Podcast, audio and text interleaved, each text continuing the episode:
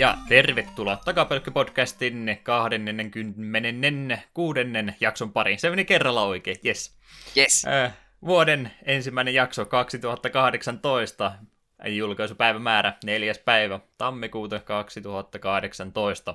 Ja jakson pelinä Sega Master Systemin Wonderboy 3 Dragon's Trappi, josta tämän jakson alussa soi kappale Last Dungeoni. Yleensä on soittanut pelin alkuintroa tai muuta ekaa kentän musiikki alussa, niin minkä takia nyt on Last Dungeoni, se jääköön salaisuudeksi. Jutellaan pelistä vähän myöhemmin lisää. Mutta tosiaan, vuoden ensimmäinen jakso, joulut, uudet vuodet ollaan hoidettu alta pois. Kysymys kuuluu, onko sä ikinä ampunut roomalaisia kynttilöitä kädestä? Joo, totta kai. Kauhea kriminaali. Mä en ole ikinä uskaltanut. Silloin oli kato vielä niin nuori, ettei tiennyt, että se on kauhea rikos. Eikä ketään vielä kiinnostanut silloin. Ne, se on aika paljon muuttunut asenne niiden kanssa, että vielä kun, silloin kun me oltiin muksuja, niin kyllähän me, eikö me saatu ihan ostaa suoraan, kyllä mä ainakin muistan aina säästäneeni jouluaikona sen, mitä ei sitten jouluostoksiin mennyt, niin aina ylimääräistä, mitä oli vielä jäänyt käteen, niin ne meni kyllä ilotulitteisiin. Kyllä mä muistaakseni, mitenhän se meni? Onko ne porukoiden suostumuksella ostettu vai voiko, pystykö silloin vielä kävelemään muksuna ihan kauppa? Että No Kiinan ostan. pommeja ainakin silloin sai, koska meidän muista veljellä ja serkulla oli aina Kiinan pommeja. Oi oi, niitä ei enää saa räjäytellä, ei saa sitä ostettua no enää. saa yhtään mitä. Muistelin se ainakin, että tällä itse olisi omat rahat pistänyt, mutta on siinä varmaan sitten pitänyt olla vanhempi mukana tai muuta, että ehkä nyt ihan pienimmille mahdollisille niitä myyty. Kyllähän tämä oli silloin muksuna justiin niiden roomalaisten kynttelöiden kanssa oli niitä ihme helikoptereita, mitkä lensi ja panssarivaunuja oli, mistä tuli tykin suusta tulta ja muuta tämmöistä pientä papattimattoja ja muuta, niin kyllähän niitä nyt aika rohkeasti myyti, että ei niitä isompia varmaan olisi ehkä sitten tarjoutu. Mm. Niin kauan noistakin ajoista jo, että nythän se on sitten vähän tarkempaa teitä ja sitten yhtään mitään enää muksut saada. Ihan Jep. hyvä vaan. Ihan toista, oikein noilla. Toisella totta. Hmm nyt on ääni muuttunut kellossa, kun on itse päässyt vähän isompaan ikään. Niin. No, nyt, tos... nyt täytyy lapsilta kieltää kaikki mahdollinen, kun itse ollaan päästy pois sieltä. No toisaalta, kun sitä rupeaa järjellä miettimään, että miten mekin vier- vieressä katseli, kun veli ja serkut Kiinan pommella räjäytteli leluja taivaan tuuli, että se, että oliko ne miten paljon järkeä, niin siitä voidaan olla montaa mieltä. Ehkä mm. se on hyvä, että niin ei enää voi tehdä. Ei tarvi enempää Darwin palkintoja jakaa, niitä menee muutenkin liikaa nykyaikana. Jep. Kyllä, kyllä. Sen vielä muistutuksena sulle muista vuosi tästä eteenpäin, kun ollaan tämän vuoden lopussa, niin täytyy se Fantavisionikin sitten joskus ottaa puheenaiheeksi. Sehän on joulupeli selvästikin. Selvä. Mutta tosiaan pyhät vietetty ja muuta ja ihan normaaliin tapaan joka toinen viikko jakso jatketaan eteenpäin, niin ei jäädä vanhoja muistelemaan, mutta kuin sen verran, että mitä Eetu ehti pelailemaan tuossa parin viikon välissä. Joo, kyllähän tässä on vähän kaikenlaista keretty. Ehkä takana voisi mainita, että se Xenoblade 2 me vedin tuossa viime viikolla, viime vai toissa viikolla vedin sen läpi. Ja kyllä siis 90 tuntia noin kertyi ja kyllä siinä huomasin, että me sitä pelistä kovasti tykkäsin, kun havahtua yhtäkkiä, että ai, että mulla on noin paljon tunteja kellossa. Tai jaa, no olisi tätä voinut vielä toista 10-20 tuntia vielä pelaillakin, että kovasti tykkäsin. Oli siinä omat ongelmansa, mutta mun mielestä se kuitenkin oli viime vuoden kanssa myös niin parhaita pelejä. Ei se Persona 5 parempi tietenkään ole, mutta kyllä minun vähintään top 10 se pääsee, että siitä ei ole epäilystäkään. Joutuuko tässä viime hetkellä vielä Game of the Year listaan muuttama? Ei, ei, ei sentään. On, no onneksi meidän listat oli vain yhden pelin mittaisia. Niin. Päästiin helpolla. Jep. Öö, sitten voisi puhua tuosta yhdestä pelistä, josta me taisin jo viime kerralla vähän mainita, että se mulla on myöskin tässä listalla tulossa. Kingdom Hearts R.A. Chain of Memories, eli just tuo kokoelman, minkä me ostin Pleikka neloselle, niin siinä oli myös tuo Chain of Memories, ja me en silloin alun perin kauheasti pelistä välittänyt, kun mä sen Pleikka kolmosella pelasin, ja minun mielipide ei ole muuttunut oikeastaan mihinkään. Siinä on minun mielestä hyviä ideoita, ja tarina siinä on edelleen tosi mielenkiintoinen, mutta siinäkin se tarina on toteutettu ehkä vähän pöljästi, kun siinähän alussa mennään sellaiseen linnaan, jossa käy, pitää käydä niin vanhoja muistoja läpi. Eli käytännössä kaikki nämä kerrokset, missä ollaan niissä vanhoissa muistoissa, ne on täysin turhaa tavaraa. Niillä ei ole mitään merkitystä, mutta kerrosten välissä, kun niin tämä oikea tarina niin siinä, tai oikean tarinan välivideota tulee ja annetaan vähän taustoja, minkä takia Kingdom Hearts 2 alkaa siitä kohdasta, mistä se alkaa ja niin poispäin, niin se on, ne on tosi mielenkiintoisia. Ja siinä mielessä se on jännä, kun minä alun perin pelasin Kingdom Hearts 2 ennen The Chain of Memoriesia, koska meillä, sitä oli silloin Euroopassa saatavilla vaan se GPA-versio, ja se ei minua kiinnostanut. Niin me olin ihan pihalla kakkosella, että miksi, miksi me pelaan tällä hahmolla, kuka tämä Roxas on, ja sitten kahden tunnin pelun jälkeen, että miksi Sora on tuommoisessa ihme unikapselissa. Mitä, on, mitä tässä on tapahtunut ykkösen jälkeen? Mä olin ihan pihalla, niin enää en ole. Minä nykyään tiedän, miten ne välissä on tapahtunut. Ne on aika tärkeitä asioita loppujen lopuksi. Mun, niin mun suuri ongelma kuitenkin tuon pelin on se, että sen taistelumekaniikka on pohjimmiltaan hyvä idea, mutta myös se toteutus on vähän huonohko. Kun tuossahan kaikki niin kun taistelussa käytettävät hyökkäykset ja esineet, ne on kortteja. Tuo on niin käytännössä korttipeli. Ja yksinkertaisesti se menee silleen, että jos me käytän korttia, jonka numeroarvo on vaikka kahdeksan, ja vihollinen käyttää korttia, jonka numero on yhdeksän, niin se rikkoo sen mun kortin ja mun hyökkäys keskeytyy. Ja samalla tavalla minä voin sitten keskeyttää vihollisen hyökkäyksiä. Ja nolla öö, rikkoo minkä tahansa kortin, mutta mikä tahansa kortti voi rikkoa nollan. Okei, okay, tämä on suhteessa niin kuin ihan järkevä systeemi, ja sitten niitä pystyy stäkkäämään, että niin, niin kahdesta kolmeen kortti pinkkoja, jolloin niiden yhteenlaskettu arvo niin kuin vaan merkitsee. Että jos mikä on kolme ysiä, niin no, sitä ei paljon rikota millään muulla kuin nollalla. Ja sitten siinä vaan näitä kortteja, mitä käytetään näihin stäkkeihin, niin, niin ensimmäinen kortti siinä stäkissä, ei, niin sitä ei pysty saman taistelun aikana reloadaamaan takaisin. Kun sulla loppuu kortit, niin sinun pitää vähän aikaa charkata, että saat ne käydyt kortit takaisin ja niin poispäin. Tämä oli se siis ei, korttipeli. Tämä käytännössä joo, mutta silti se niin kun, tämä Pleikkari-versio niin näyttää ihan niin kuin Kingdom Hearts 1, että taistelu on kuitenkin samalla tavalla, samasta näkökulmasta niin poispäin, toisin kuin GPA 2, tai GPA 2, mikä se on, GPAlla, niin peli näytti vähän, e, vähän erilaiselta. Mutta minun ehkä, suurin ehkä ongelma tuon systeemin on se, että kun taistellaan pomoja vastaan, joilla on myös niin ihan omat pakat, niin pomot reagoi aivan järkyttävän nopeasti sinun siirtoihin. Ja sun on ihan turha edes yrittää käyttää mitä summoneita tai pitkiä hyökkäyksiä, millä on pitkä animaatio, koska se vihollinen kerkee sieltä vetää sen nollakortin ja rikko, rikko se sun kompon. Se on todella ärsyttävää minun, minun omat niin kun, refleksit ei riitä siihen, että me pystyisin samaan aikaan katsomaan sille, että okei, mun pitää liikkua tuonne, että me väistän, okei, mun pitää stäkätä noita kortteja, että me rikon tuon, ja okei, nyt sillä on kohta tulossa tuo kortti, niin minun pitää nyt ajatella sitäkin. Minun, minun aivot ei riitä siihen. Ehkä mä oon tulossa vaan vanhaksi, koska kyllä me kuitenkin The World Ends With You, niin mä tiin ihan onnistuneesti silloin vuosia takaperin. Ja siinä, siinä kuitenkin pitää seurata kahta eri screeniä ja molemmilla screenillä taistelit eri mekaniikoilla, niin kyllä se onnistuu. Tähän minun aivot ei vaan riitä. Ja sen takia minä alun perin aloitinkin tämän just pelaamaan beginnerillä. Molemmat tarinat sekä Rikun että Soran pelasin beginnerillä, enkä kadu sitä asiaa yhtään. Että me on normaalilla sen kerran silloin Matchkin Pleikka kolmosella, en halua enää uudelleen kärsiä, kun loppupuolen pomot on myös niin kuin beginnerillä suhteellisen hankalia. Ja yhtäkin pomoa vastaan meillä on neljä vai viisi yritystä, koska kyseinen pomo on huijaava kusipää.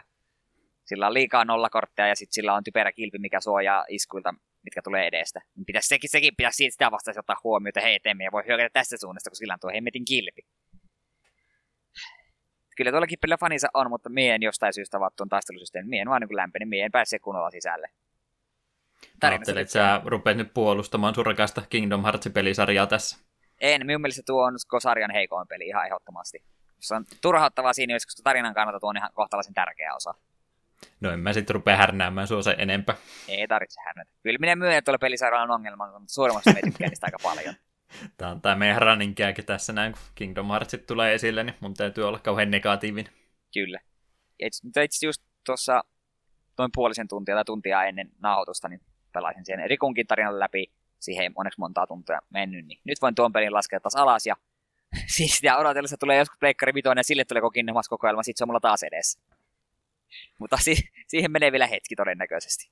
Ei, kyllähän se täytyy 4K tota paketti tulla vielä tässä parin ei, vuoden sisään. Ei, älkää tehkää tätä minulle. Kingdom Hearts 2.4.9 ja Eikö hetkinen, mikä se viimeisin? 2.8. 2.4 voisi olla se. Final Chapter Prologue. Mm. 4K-versio, niin se olisi se seuraava paketti. Kyllä.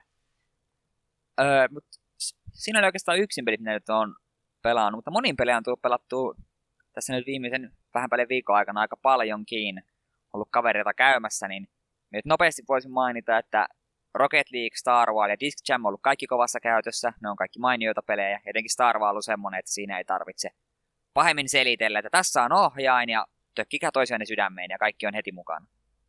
Onko... Disc Jamia pelaa sitten mieluummin kuin Windjammersi.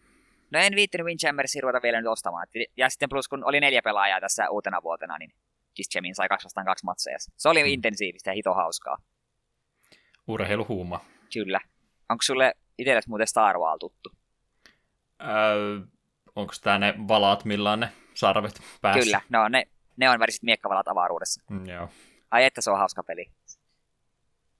Se on ihmiset, jotka ei pahemmin peleistä välitä, niin nekin pääsisi äkkiä mukaan, kun kaikki on siinä ihan yhtä huonoja. Niin, eikö se me vähän Nidhoggin kanssa sama perheeseen periaatteessa? Vähän joo. Siis voisinkin se Nidhoggin mainita seuraavaksi sen takia, että sen me... tuo Nidhogg 1 oli semmoinen, että me sitä veljen kanssa aikoinaan jonkin verran pelailtiin ja siitä tuli varsin intensiivistä. Ja nyt tuo kakkonen tuli poimittua, kun oli kaverita käymässä, niin ajattelin, että, että siitä saa ihan hyvän 1 1 pelin. Kyseessähän on eräänlainen, sanotaan vaikka, että miekkailun ja köydenvedon sekoitus. Toisen tavoite on päästä toiselle puolelle screeniä, toisen tavoite on päästä toiselle puolelle screeniä. Mutta siinä välissä, kun toinen yrittää tökkiä miekalla selkään, niin se on yllättävän hankalaa. Ja vain, se vain se pelaaja saa edetä, kuka on viimeksi tappanut toisen. Sitten toinen pelaaja spoonailee uudelleen ja yrittää epätoissa saada sen henkiltä, että pääsee itse taas juoksemaan. Tämä aiheuttaa todella intensiivisiä matseja, kun ollaan siinä toisen pelaajan viimeisessä screenissä. Ja sitten tehdään uskomaton comeback ja onnistutaan joku kolme screeniä juoksemaan takaisinpäin ja sitten se taas jatkuu. Se on hemmetin hauska intensiivinen peli. Ja on tuo kakkonen siinä mielessä kivempi kuin ykkönen, kun tuossa on enemmän aseitakin. Ykkössä oli vaan perusmiekka, tuossa on miekka tai semmoinen ra- rapier-miekka, sitten semmoinen kahden käyn lyömämiekka se jousi. Suosittelen kyllä lämpimästi tuohonkin tutustumaan joskus. Niin, hokeista tulee mieleen nämä vanhat Newgroundsi tikkukko-tappeluvideot ja vastaavat. Vähän joo. Pitäisikö meidän niillekin omaa jaksonsa tehdä ekstra jakso? Ehkä. Newgrounds ja E-Bombs Worldin tikkukko-videot. Mailmania vai mikä Postmani, se oli se yksi sarja ja sitten oli niitä CS-animaatioita toki hirmuisesti. Hyvin ikääntyneitä. Kyllä. Varmasti. Sen vielä tuolla Nidhogis 2 haluan sanoa, että siinä on hauskaa, kun sitten kun se, jos se, sulle asettaa ja se potkit kaveri hengiltä, niin se kun kaatuu maahan, niin sun hahmo oikein kunnon hullunkiilo silmissä polkee sen naamaa vielä kunnolla tuusan nouskaksi. Niin siinä on, siinä on asennetta ja sillä oikeasti oli kunnon hullunkiilo. Siis nyt pörkele pysyä siinä maassa. Siinä on sitä jotain. Siinä on sitä jotain. Tämä 26 jakso nyt paljastui, että Eetuhan on psykopaatti. minä tykkään videopeliväkivallasta. Oikeassa väkivallassa minä olen todella heikko. Hmm. Öö, Mut niin, sitten ehkä tärkein näistä monipeleistä, mikä haluan mainita, niin on tällainen helmiteos, joka oli myös joskus PlayStation Plusassa. Lovers in Dangerous Space Time. Tämä Semmoinen nä- nimi, mikä ei sano niinku yhtään mitään vielä. Ah, sulle ei ole nimi tuttu. Öö, no, tässä on äärimmäisen pöliä tarina, ei puhuta, pukeruta nyt siihen. Mutta ideana on, että se on 2D-kuvakulmasta, ohjataan avaruusalusta, jossa on neljä tykkiä, moottori ja kilpi alkuun. Ja homma menee niin, että minimissään kaksi pelaajaa, maksissa neljä pelaajaa, niin on siellä aluksen ohjaksissa. Kaikilla asemilla voi olla vain yksi pelaaja kerrallaan. Ja sitten se homma toimii niin, että pitäisi yhteistyössä onnistua reiskimään kaikki avaruuden uhat pois ja pelastamaan avaruuspupuja. Elä kysyä, että miksi avaruuspupuja, mutta niitä pitää pelastaa. Me itse asiassa, alun perin kuvittelin, että tämä on niin tarkoittu nimenomaan kahdelle pelaajalle. Ja kaverin kanssa sitä pelailtiin tutorialle ekan kentän verran. Mä oltiin sille, että joo, tässä oli kyllä neljän pelaajankin mahdollista. Kahdestaan tämä menee turhan intensiiviseksi. Koska jos joku, jompikumpi ei ole moottorilla, niin meidän alus ei liiku mihinkään. Ja sitten jos kumpikaan ei ole suojakilvellä, niin sitten me ollaan vähän pulassa, jos vihollisia tulee useammasta suunnasta. Se ei näin paljon auta kahdella pelalla, vaikka olet kahdessa tykissä, kun se on just sille, että yksi tykki vasemmalla, yksi oikealla, yksi ylhäällä, yksi alhaalla. Ja rupeaa kolmessa tulemaan vihollisia, niin siinä kahdella ihmisellä tulee kiire, kun yrität vaihella asemassa toiseen. Eli sitten... te rupeaa sitten pelaamaan kahdella ohjaimella yhtä aikaa. Ei sentään. Sitten jos uutena vuotena, kun meitä oli neljä henkeä täällä, niin kaverin kanssa alu kokeiltiin kahdesta, niin todettiin, että hei, että kokeillaanpa tämä, että onnistuiko tämä neljästä vähän paremmin. Ja kyllä me sitten se neljä vai viisi kenttää siinä mätettiin putkeen, ja neljästä se luonnistui paljon paremmin. Kyllä siinä vihollisia tulee paljon enemmän, kuin pelaajia on enemmän. Mutta sitten myös, kun oikeasti koko ajan yksi pelaaja, käytännössä Miolin koko ajan niin kuin moottorilla, ellei ollut tullut kauhean hätää, ja yksi kaveri oli kilvelle ja kaksi sitten hyppi tykkien välillä. Sitten siinä on myös kartta ja öö, semmoinen erikoistykki, jotta välillä kanssa pitää myös välillä käydä, niin silleen, silleen se oli jo ihan hyvä ja yhteistyö sujui kohtalaisen hyvin. Välillä sitten kyllä iski, se, iski semmoinen paniikki, kun vähän joka suunnasta rupesi vihollisia tulemaan ja tuli ensimmäinen tämmöinen sokkelo, missä kun pelasti avaruuspupun, niin ilmestyi pommi.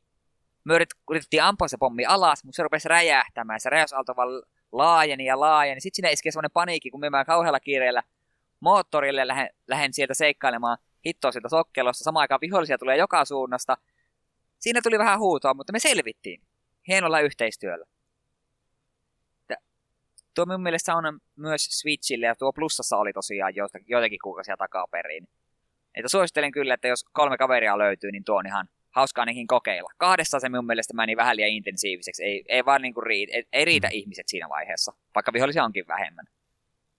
Mutta jos neljä pelaajaa saatte, niin ehdottomasti kokeilemisen arvoinen peli. Ja se on varmaan loukalla kooppi pelkästään, ettei netin kautta. Joo, on se loukali minun mielestä, että siinä ei nettivaihtoehto ollut. Täytyy vilkasta plussalista, onko muistanut merkata. Tulee niin pitkiä taukoja pleikkarin pelaamisen kanssa välillä, ettei muista käydä merkkaamassa niitä ollenkaan. Mm. Öö, Sitten sitten no, pikasta myöskin mainita, että sitten, totta kai teillä tuli se uutena vuotena, kun neljä henkeä teillä oli, niin Mario Partia ja kaikkea tällaista. Joskin ehkä tärkein oli lautapeli. Tiedätkö lautapelin nimeltä Looping Louie? Ei kuulosta tutulta. Siinä on semmoinen pilotti, joka, le, joka yrittää tiputtaa kanoja sinun kanaloista, ja sitten pitää semmoisella napilla painaa, että se hyppää sinun kanalla yli. Mm. Me on lapsesta asti halunnut päästä pelaamaan sitä. Kaveri toisen tänne mukana ja ai että. Se oli se eka asia, mitä me tehtiin, kun oltiin käyty ilotulituksia vähän. Että tämä, vuosi, vuosi, tai tämä vuosi aloitettiin pelaamalla Looping Loovia tällä neljästään alkoholia siemaan. Että hyvä alkuvuodelle, ei voi muuta sanoa. Mainio peli. Pelinappulat lentelee lattioille, katoaa johonkin herrakoihin aina. Ei sentään, mutta, mutta se, on kyllä, se oli kyllä hauska tapaus niin linkkaan sulle siitä vaikka kuvan, niin ehkä saat paremman käsityksen. Sitä on, jos sitä ei tiedä, minkälainen se on, niin tuo selitys saattaa kuulostaa vähän omituiselta. Hmm. Öö, Mutta sen lisäksi sitten on tullut vähän jopa televisiota katseltua. Täällä itse oli joulupäivänä, oli sisko kihlattu sen kanssa käymässä. Oli aiemmin mulle laittanut sisko viesti, että hei, että hän sai joululahjaksi Lego Batman Movin, että katsotaanko se se joulupäivänä, niin olin vähän varautunut, että joo, voidaan myös se katsoa, mutta katsotaan miten se tulee. Ja me yllätyin positiivisesti. Lego Batman Movie on yllättävän hauska tapaus. Siinä... Omituinen sattuma, sillä mä kattelin myöskin tuo elokuva ekaa kertaa tässä Aa, no niin. Okei, sitten me voidaanpa keskustella siitä. Ky- kymmenen kautta kymmenen elokuva. Yes, ollaan samalla autolla. Hitto, se oli oikeasti yllättävän hauska. Et ja alusta asti sitä niin iski semmoinen epäusko, että mitä ihmettä, tähän vaikuttaa oikeasti hyvältä, että mitä tämä on. Joo, oli tota, kotona, niin siskopuole muksu käymässä, niin sisko kävi sitten tuo leffa justiin tuomassa ja ajattelin, että katsellaan se nyt, niin pysyy vähän aikaa edes paikallansa, niin en se sitä malttanut niin katsoa, mutta minä olin ainakin penkkiin liimattuna, että mä katsoin kiltisti sen alusta loppuun asti ja nautin joka hetkestä. Ai että, se, se oli... Batman oli semmoinen symppis, synkkis yhtä aikaa, ei Robinilla oli, se oli oikein villi nuori mies ja innokas. No, kävi sä... läppää oli kyllä ja hyviä Joo, animoita. Joo, ja minun kävi kyllä vähän jokeria sääliksi, kun Batman sanoi, että ei heillä ole mitään tärkeää niin kuin yhteistä suhdetta. Jokeri oli hyvin, hyvin, hyvin murskaantunut tästä. Joo, hyvä just kun tuommoisellakin sankarihahmolla on jo, ei nyt ihan vielä sata vuotta, mutta lähestytään koko ajan niin historiaa paljon olemassa, niin pystyy sitten tämmöisen Lego-lisenssin pohjalla tekemään kaikkea muuta, mitä ei niinku niissä ole ikinä pystytty tekemään tai haluttukaan tehdä. Niin Jep. Näissä voi sitten oikein rennosti ottaa ja tehdä ihan omituisia juonikuvioita. Jep, ja se oli musta kiva, että aika rohkealla kädellä viittailtiin myös vanhoihin Batman-elokuviin ja aikakausiin. Sain mm. suurta iloa, että näytettiin muun muassa pieni pätkä alkuperäisestä siitä TV-sarjasta, jota Adam West näytteli. Se on minun kirjoissa edelleen se paras Batman. Semmoinen olisi tänäkin päivänä erittäin hyvin toimisi vielä pienellä Kyllä. budjetilla. Kyllä. No, eipä siitä sitten varmaan juoni paljon ei kannata sitä antaa. Sanotaan vaan, että menkää kaikki katsomaan. Todella hyvä leffa. Pitäisi se ihan se Leikoten movie kanssa käydä katsomassa, se on kuulemma vieläkin parempi. Joo, niin on kanssa kuullut, että se on oikeasti hyvä leffa. Ah, mutta ah, sen itse me haluan vielä tuosta sanoa. Batmanin ääninäyttelijä. Mistä alkuun kuunteli, että oh, voisiko tämä olla, ja kyllä siinä lopulta sen tuli varmistus. Se on Will Arnett, joka on myös Bojack Horsemanin ääninäyttelijä. Todella hyvä ääninäyttelijä. Veti kyllä roolin todella hyvin. Ja täydellinen valinta siihen. Öö, sen lisäksi me on jopa vähän ihan televisio katsonut. No okei, tämänkin me kyllä katsoin Yle Areenan kautta. Mitään Doctor Whoon uusin jouluspesiaali tuli. Sehän nyt on tullut vissiin joka, joka vuosi on tullut, kun on Doctor Whoota tullut, niin on tullut tuo joulujakso. Ja minä on niin Doctor Who'n suurin fani, vaikka me sarjassa kyllä kovasti tykkäänkin, niin pitihän se tuokin jakso tuijatella. Ja noissa on siinä mielessä kiva, että nuohan jatkaa ihan aina tarinaa. Ne ei ole mitään irral, irrallisia jaksoja, mitkä tekee ihan mitä lystää, vaan ne aina niin kuin, sijoittuu ihan siihen Doctor Who'n aikajanalle. Ja tämä itse oli siinä mielessä tärkeä jakso, että tämä oli tämän mä itse ehkä nyt alkuun voisi sanoa, että niille, jotka ei niin tiedä, mitä Doctor Whossa on kyse, niin Doctor Whohan on ajan herra, joka matkustaa ympäri maailmaa ja ajassa, tai maailmoja, ma- ajassa ja maailmoissa siinä sitten selvittävän kaikenlaisia ongelmia ja ö, siinä mielessä nämä ajanherrat on erikoisia, että kun niiden kuoleman hetki koittaa, niin oletan, että ne ei joudu minkään aivan mahdottoman voiman kohteeksi, niin ne ei kuolekaan, vaan ne uudentuvat ja heräävät uudelleen niin kuin, u- täysin uutena henkilönä. Niille niin kuin, pysyy ne muistot, mutta niiden luonne kuitenkin aina vähän muuttuu sen ja uuden, uudelleen syntymisen myötä ja sitten myös niin kuin, ulkonäkö. Niin tämähän itse asiassa just viimeisin kausi päättyi siihen, että tohtori oli uudentumassa, mutta se vastusti, että ei halunnut enää totesta ei, että hän, hän ei halua enää uudelleen, että hän, hän pysyy sinä minkälaisena on. Tämä jouluspesiaali jatkuu suoraan siitä, ja sitten loppujen lopuksi kuitenkin tuli se lopputulos, että okei, että hänen, hänen on nyt aika mennä eteenpäin. En rupea juonessa sen enempää selittelemään silleen, mutta var, varsin hyvä spesiaali kuitenkin oli. Ja siinä nyt jännityksellä odotan seuraavaa kautta sen takia, että kun tohtori nyt lopuksi uudentui, niin tohtori on nyt ensimmäistä kertaa nainen. Tämähän mm. aiheutti aivan hirvittävän älämöllön internetissä, kun paljastui, että seuraava tohtori on nainen, koska ei tohtori voi olla nainen. Mieli on taas onnistuneesti pahoitettu. Kyllä, kaikki, paho- no kaikki pahoittivat mielensä jo alun perin siitä, että kun tällä nyt tällä uusimmalla kauella, kun tohtorilla on aina joku niin kuin apulainen seuralainen ihmisenä, niin, niin tällä kaudella se oli ensinnäkin tummaihoinen nainen, joka oli kaikille vielä avoimesti lesbo. Hmm. Tästähän huhhuh, mikä myrsky siitäkin syntyi. Koska ei, ei käy. Ei käy. Ei, ei tämmöistä. Itse nyt odotan kuitenkin siinä mielessä mielenkiinnolla, että toivon, että tämä uusi tohtori on hyvä. Ei, se on mulle ihan sama, onko se mies vai nainen, kunhan se niin vetää sen roolin hyvin. Suurin osa muista näistä tohtorinäyttelyistä on ollut tosi hyviä. Etenkin just tämä viimeisin Peter Capaldi, kun tämän näyttelyn nimi oli, oli tosi hyvä. Sitä edeltävä oli taas semmoinen vähän väsykkä. Siitä en hirveästi tykännyt, mutta se ei ollut kovin uskottava tohtori. Mutta toivotaan, että tämä uusi Jodie Whittaker vai joku sinne päin, niin hoitaa roolinsa kunnialla. Voin veikata kyllä, että 98 prosenttia niistä ihmisistä, jotka pahoitti, että uusi tohtori on nainen, niin ei edes katsele koko sarjaa, mutta pahoitti nyt muuten vaan mielensä. Se on totta. Ja onhan tuossa siis monet huutio pelkästään sen takia, että ei, ei, ei käy. Että jossain alkuperäisellä se Doctor Whossa, mikä tuli silloin joskus ties kuinka kauan aikaa sitten, niin siinä on, siinä on jossain sanottu, että ajanherrat kun uudelleen syntyy, niin ne ei vaihda sukupuolta, blää, blää, että niitä on pakko, no aina samaa sukupuolta, mitä ne on ollut. Mutta me heidän villin sarjan historiassa on niitä epäkohtia ja tuommoisia, niin on ollut useampikin. Ehkä nyt, ei ehkä kannata ihan niin vakavasti ottaa, jos Loressa on siellä täällä pieniä virheitä. Hmm. Joo, no kumminkin. En ole itsekään sarja katsonut, mutta toi nyt lähinnä kuulostaa siltä, että justiin semmoinen suht simppeli tapa kirjoittaa aina päänäyttelijä ulos sarjasta ja saada uusi tilalle ilman, että ei tarvi kokonaan uusi koko hommaa aloittaa. Joo, ilmeisesti. Sehän siinä nyt on se kantava idea varmastikin, eikä se, että sen täytyy just tämänlainen uusi tohtori aina tulla tilalle. Jep, niin mielestäni se alun perin just oli sen takia, että se ensimmäinen tohtori, oliko se näyttelijä halusi niin lopettaa sarjan jatkamista, halu, halu tehdä sarjan jatkamista lisää, niin sitten ne päätti, että hei, että tehdäänpä tälleensä, että kirjoitetaan tähän tarinaan niin, että ajanherrat eivät kuole, vaan ne uudentuvat. Silleen saa kivasti jatkettua, ja tuo kaikki, kaikki niin kuin Doctor Who'n jaksot tulee, on niin kuin samassa jatkumossa, vaikka siinäkin oli aika pitkä tauko tää, sen alkuperäisen ja tämän nykyisen sarjan. Ja on tämän nykyistäkin sarja kuitenkin tullut jo se kymmenen kautta. Mahtaakohan sitä ihan ensimmäistä iteraatiota siitä olla missä striimattavassa enää? Öö, no kun siitä mun mielestä on, on kuullut, että kun se on sen verran vanha, niin se on sitten se televisioyhtiö, niin on ne vanhat filmit hävittänyt, niitä ei enää ole missään tila, tilan puutteen takia. Mm. Olikaan siinä yli pari ekaa kautta, niin niitä ei ole nähtävillä enää yhtään missään, joka on, joka on todella suuri harmi.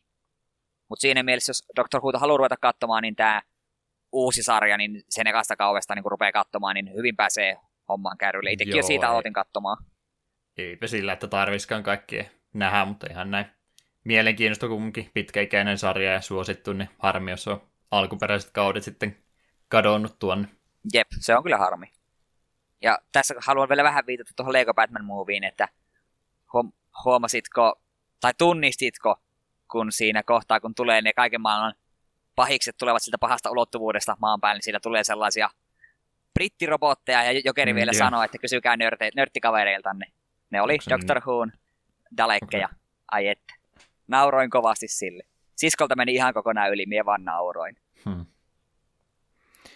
Tunnistin kyllä, että ne on Doctor Whosta, mutta en nimiä tien. Nyt tiedän, ne on dalekkeja. Se on ainut asia, mitä oikeastaan tarvii tietää, jos ei ole Doctor Whota kattonut. Dalekit on pahoja. Hyvin, hyvin pahoja. Designista näkee, että ne on kyllä 60-luvulta ja varmaan tehty, että tuommoisia liikkuvia roskaämpäreitä, missä on pieni. Joo, ne ei ole kovin uhkaavia, kun niitä ekaa kertaa tulee sarjassa vastaan, mutta kyllä siinä sitten oikeasti, kun vähän niiden loreja tälle tutusti, niin ne on, oikeasti, ne on aika uhkaavia kavereita oikeasti. Hmm. Mutta joo, me vielä ennen kuin heitän pallon siulle, niin haluan nopeasti mainita asian, minkä me ö, eilen sain tietää. Nimittäin Netflixiin on tullut ensinnäkin Pokemonin eka kausi alkuperäisellä suomi-dupeilla. Yes! Ihan Tänään... alkuperäisillä. Eikö ne ole tehnyt ne kertaalle uudestaankin? No, ainakin ne, ne su- suomen näyttelijät on, mitä, mihin me on tottunut. Hmm. me ei muista lapsuudesta. Ei tarvi enää YouTubesta etsiä vanhoja VHS-rippejä, jotka on laadulta vähän sitä sun tätä. Joo, ei. Kyllä tuossa nelisen jaksoa, kun me tuossa ennen autosta kerkesin katsoa samalla kun pelailin. Ai että, on se vaan, on se kyllä vieläkin vaan niin hyvä. Nostalgian määrä on ihan uskomaton. Ja oikeasti, dialogi on oikeasti aika varsin mainiota. Siellä heitetään aika rankkaakin läppää välillä. Misti taisi kyllä jossakin jaksossa äsken sanoa pallinaamaksi, se on jäänyt mieleen. Ei noin voi tv sanoa. kyllä silloin voi. Mutta suosittelen kyllä lämpimästi kaikkia, kaikille, että kannattaa mennä katsomaan, jos vähän nostalgiahammasta kolottaa. Mutta sen lisäksi sitten oli myös tullut tuo Fullmetal Alchemist Brotherhood japsi äänillä. Oli tullut myöskin Netflixiin. Siinä oli iso yllätys, oho, missä välissä tämä tämmöinen on tapahtunut. Laitoin välittömästi omalle listalle, että saan senkin sarjan taas katsoa kertaalleen uudelleen. Nekin on vähän omituisia noi anime tota, julkaisuoikeudet, kun kyllä Crunchyrollilla esimerkiksi valtaosa on, mutta sitten on jotain justi Netflixistä löytyy jotain tiettyjä, Amazonilla taitaa olla oikeudet johonkin kouralliseen niitä, että nekin on pikkasen levällä, varsinkin suositummasta päästä, niin saattaa olla, että joku on maksanut sitten isot rahat, että hei me vaan näytetään eikä kukaan muu. Mm, se voi olla. No itse nyt kun Crunchyrollin mainitsit, niin Naruto olen sen edelleen jatkanut. 80 jaksoa on katsottu ja on se edelleen tosi hyvä sarja. Kyllä meistä tykkään. Kyllä se ihan meni silloin. Sitten tulee fillereitä ja fillerit hypätään Hidast... yli. Niin, hidastuu tahti purjastikin, niin sitten varmaan hyydyt sinäkin. No ei, kun me katsoin fillerit hyppää yli, niin ei ole hätää. Tai itse asiassa oli hauska siinä mielessä, kun oli just, kaveri oli silloin käymässä, niin, niin jäi mulle tähän yöksi, kun mä suoraan korttia, niin siinä aamulla sanoi, että joo, että hei, että mulla on tapana aina katsoa Narutoa vähän tässä samalla, kun aamupalaa syö, niin kaveri sinne sivusilmällä katteli ja me sinne vähän, vähän selitteli hahmossa ja tälleen. Ja sitten tuossa just uutena vuotena oli tässä käymässä, niin se totesi vaan, että joo, että hän vähän kiinnostui Narutosta, hän se katsoi kolmeen päivään joku 40 jaksoa, että tässä kävi nyt näin. Sille että yes. Vanhoilla päivillä vielä innostuu. Kyllä. Mikä se hienompa. Ää, tota, Full Metal Alchemistista, niin pitäisi uudestaan katsoa kyllä se eka versio siitä animesarjasta, mikä tuli, kun se oli vähän niin kuin omituinen systeemi sen kanssa, koska se oli suosittu se sarja, mutta kyllä se oli niin kuin ihan tietoa, tai kaikki tiesi kumminkin, että se niin kuin siinä puolivälissä kautta tai sarjaa, niin lähti omille teilleen, kun se otti sen mangan silloin kiinni. Niin olihan se vähän, niin onko edes nähnyt sitä? Joo, al- sitä? alkuperäisenhän me silloin katoin ja tykkäsin siitä ihan jonkin verran.